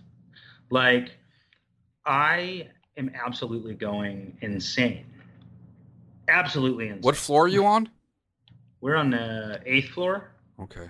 and like to me this is just like uh, you know and and listen I, I don't mean to sound i mean obviously we're in a global pandemic and this is a very serious situation and you know and people are dying and it's it's it's terrible It's freaking Um, horrible, but my right. daughter will not leave my shadow from 8 a.m. till 4 p.m. every day. And I want to go, I'm going to take up running probably tomorrow. I don't want to run, but she cannot run as fast as I used to be able to run. right And I want to get away from my child. yeah As Yeah. long as I wanted to have a kid, oh my goodness. An only child, and my wife and daughter are apparently buying a puppy. I don't want to be near them. I have to get away from them. what about Dr. Jones? He gone, man. Oh no way! Wait, you didn't know that? No, Yeah, he's been gone since October. Oh man, I'm yeah, dude, to hear Snouts it. would have been 15. So they're Oh. looking at a, uh, a wired-haired wiener dog after Ed Felker, and my wife wants to name it Colonel Mustard. But yeah, puppies apparently are really hard to get right now. Yeah, yeah. Yeah, I mean, you know, so look, I'm grateful for the fact that like, you know, we have the ability to to stay in the house and, and be, you know, quarantined or shelter in place or whatever whatever it is being called. But yeah, I, that's what I've learned about my wife is she's she's acclimated to this extremely well. She's working from home and but yeah, she's very much uh, uh, an indoor cat and extremely resilient as it relates to to this this kind of thing where I'm I'm not. I'm kind of a baby about it. Is your laugh a source of renewable energy? Can we tap into that and make money? Yeah. People comment on my on my laugh quite quite often. I, I don't know. I, I I've been told it's infectious. I've also been told it's obnoxious. So I'll uh, take the in between. We'll take right. the median. We'll take N. sure sure. All right. What is something every angler looks over as an essential gear that they should carry? I'm going to say a file for hooks. A file for hooks is a good one. I own a file. Very rarely do I ever take it out and use it on the river. No. I will switch flies, but I do sharpen my hooks from time to time. Essential. Dude, that is like, Like I, I will I'm known to sharpen hooks prior to a trip. yeah, I'll tell my clients, like, we need to, the quote is, we, I need to check the integrity of that hook. They Yeah. ding something up. I'm like, yo, I'm checking that hook. I got my file hanging out of my backpack. All my other tools are inside the backpack or on my utility belt. PJ Daly is also a um a Hook very- geek? Yeah, he's a hook What does. PJ stand for? Pajamas? Phil. Phil? Philip. All right. yeah, I think it's Philip Phil Daly. Yeah. I think I just need to Phil, call him Phil Daly him on. Jr. Let's Phil get Daly him on this. Yeah, yeah. We I need to learn about the slipperiness of the savage. All right, next question. You ready? Yeah. Any Cleveland urban legends that you're aware of? Oh, there's millions, tons of them. What do you want? Well, I mean, you know about the Bunny Man of Northern Virginia, Vegetable, mineral. What do you What do you want? uh, uh, monster, crypto. So that feeds into my. Do you have a favorite cryptozoological organism? oh, Mothman in West Virginia. I'll take that, dude. Knows about that. Ellis with his polarized glasses. So there's a great book um, called Haunted Ohio, and um, It's about if my Russian in-laws. yeah, yeah. So a- absolutely, man. There's a there's a bunch of urban urban myths, urban legends. Um, you know, one in in Cleveland is the um, the witch's grave. Which is a- Uh-uh. I don't want to know about that, but tell me. Well, so there's a really this is a crazy story. So I grew up, you know, fishing the the the Rocky River. I'm not going to hotspot anything, but you know, this is a good, a really good tip to a good fishing spot if people want to, you know, read into this and figure it out. But there's a cemetery um, uh, in a certain undisclosed place on a uh, on the Rocky River that's got an urban legend that surrounds it called the Witch's Grave. Apparently, and I, I don't know this that this is true, but I, I, I it probably is that the only person in the entire state to ever be executed for being a witch is in fact buried there. And you know kids go there in the middle of the night and you know run around and you know scream and yell and claim that there's a there's it's a like ghost. Bunny Man Bridge out here. yeah yeah yeah yeah. And so and so that's that's one. There's Buddy also an- yeah, there's also another one uh, about a um, an ancient uh, or a, uh, a haunted uh, Indian burial burial ground at uh, Tinker's Creek, uh, off the uh, off the canal, the same canal we got here. All right. Next question. You ready for this? yep. What is something everyone looks over as an essential piece of fly fishing gear? This could have been the hook file. Um, what is something that customers come into a shop and they always seem to pass over, and you're like, y'all really can't go out without this. Split shot. All right. Yeah. they have- Any like uh, yeah, absolutely. I Split need shot. another good hum- Joe Humphrey story. I told you Um, this was question number twenty. another good. Well, no, I already I already gave you one of those. To Okay. do somebody else. Yeah. Dan Davala Oh, or John yeah, see Bellata. John Bellata or Dan Davala. Wow. Um, I've got some stories on Non goat related. on those those as well. I wasn't there for the goat one, so I, no. You need to do George Layton on the podcast. He was there for the goat one, so you can get the goat story from from from George. All right. If you only had one type of soup to eat for the rest of your life, what would it be? One type of soup, Soup. matzo ball soup. For real, dude? Yeah, I love it. I, I'm a big fan. Oh, dude, I am so impressed with that. Yeah. All right. Yeah. Uh, do you have a favorite Spice Girl? Yeah, for sure, man. I would do uh, Sporty Spice. I think Okay. that's the one I, I think I liked when I was a kid. I would I had a crush on her. If you only had one bird species to tie flies with, what would it be? It'd be a chicken. If you could go back in time to fish with a legend, who would it be? Oh wow! If I could go back in time to fish with a legend, geez, that's a really good question. I would want to fish with like a fly fishing legend or just Mhm. any any freaking angler. Fly fishing legend. Anybody that was involved, like Izaak Walton, Yeah. or let's see, uh, George Harvey. yeah. Yeah. Who would you want to fish with? That's a that's a really good one. I I would want to fish with Mel Krieger. Wump wump. Yeah, absolutely. Womp womp womp. I I just he's got a an energy about him and a an attitude that I just um I I, I really like. I think I think I would have learned a lot from him. Do you carry a gear, vest, bag, shoulder sling? What, what do you carry with you when you fish? Uh, that really depends, man. And the answer to that more and often what would than be in it?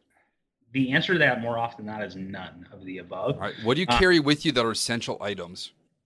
I carry a. I'm gonna tell you the best piece of equipment that I've ever purchased. Orvis carries a a small. It's like a, a mini hemostat with a scissor in it. and it's a Absolutely swear by that. That's a Civil War invention, as I've been told. really, and I, I keep that on a on a little lanyard, Yes. right? And it, it's kind of to poke fun at like people who buy like hundred dollar pair of nippers. I I keep that on a on a lanyard around my neck. As And I was that- told, that was to suture or stitch and suture Civil War patients single handedly by doctors, is the way I was explaining that device. And the, the Orvis scissor with hemostat might be one of my favorite tools of all time. If I leave that at home, I'm screwed.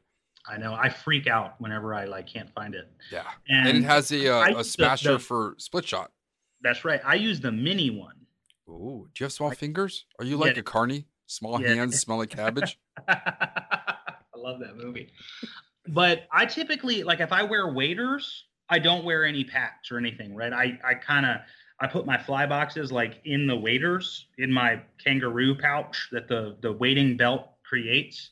So I'll just put like one fly box and you know, and then I use the pockets of the waders and the pockets of my shirts or my wading jacket. Like I don't you don't I don't really believe that you need always a pack or a sling pack or a vest or whatever. If you if if you need one of those things, you are taking too much than you need more often than not. Now, if I wet wade, however, I typically use one of those things, and I I don't have a vest anymore. I used to use a vest, but I got rid of it. Orvis have- Super Tackle Pack was the greatest vest ever invented. It was a one hand opening and close, sort of like my. So my beer right here. Yeah, Wait, hold on a second. It's a slap bracelet from the Australian Embassy. And it was basically slap bracelet material in a vest pocket. So you could open it with one hand and it would close. Here's the to closing my beer. Ready? Hold on. It is my Aussie, Australia, and United States celebrating the first 100 years. It's for prayer.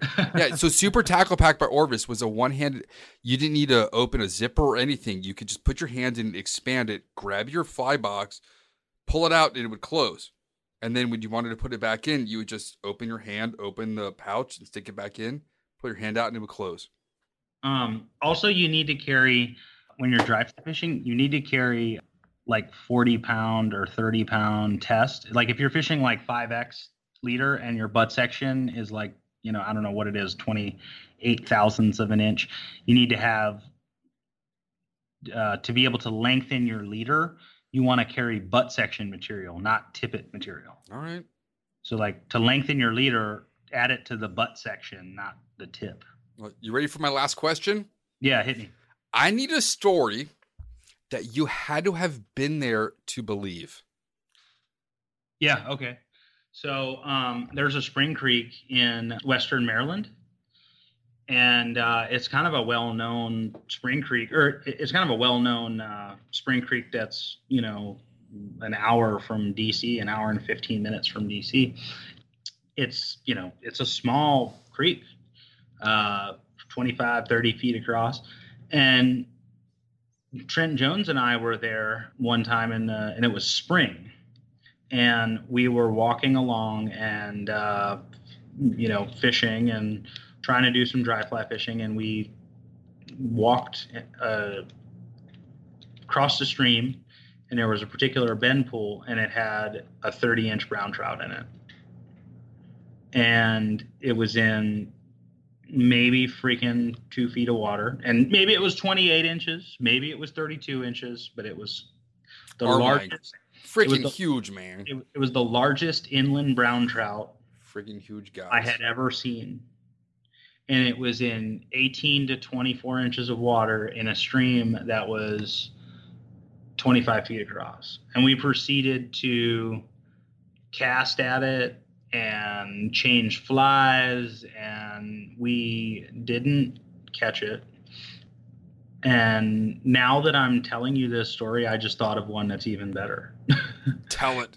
also with trent jones Oh my So god. we're driving- Common law brother. we're driving through the Catskills, Middle of the and we're we're doing we're we're we're on some back roads, okay, in the Catskills, coming back from fishing uh, Delaware, and we're we're of course he's making fun of me for my terrible driving, um, which a lot of people do, um, including Tom Rosenbauer and Joe Humphrey, who we've talked about.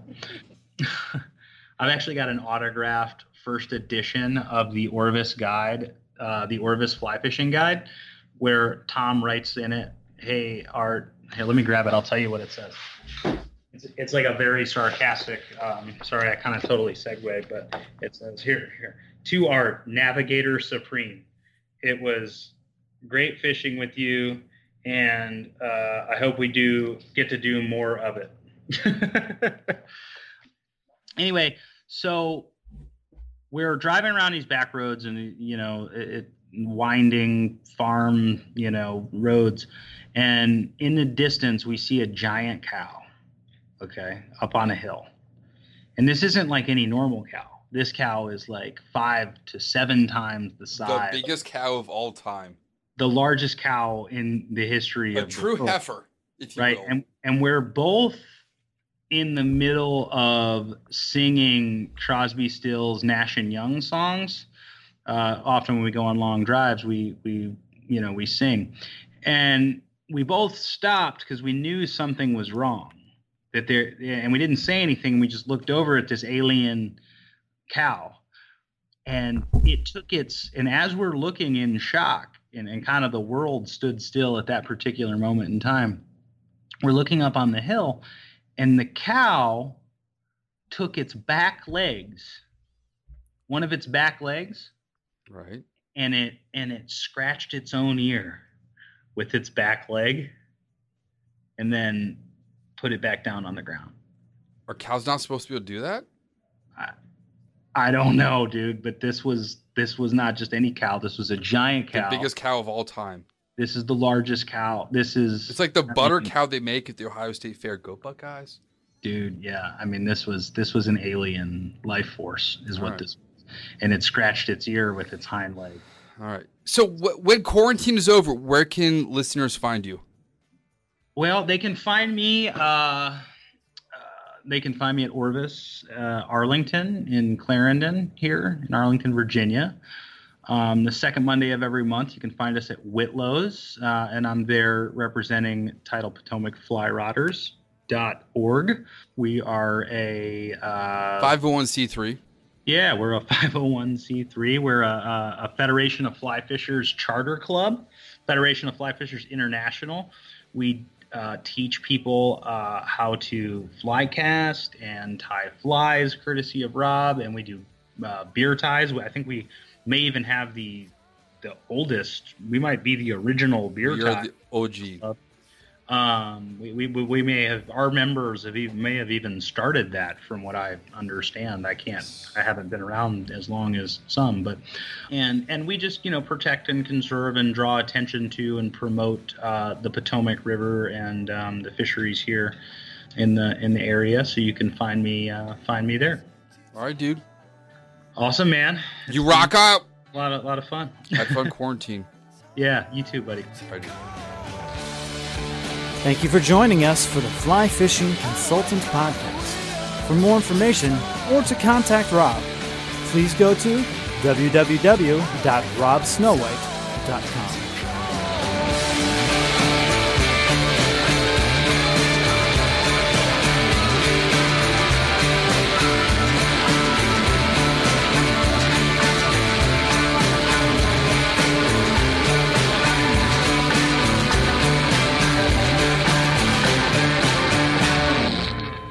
This podcast is brought to you by Freestone Productions at freestoneproductions.com.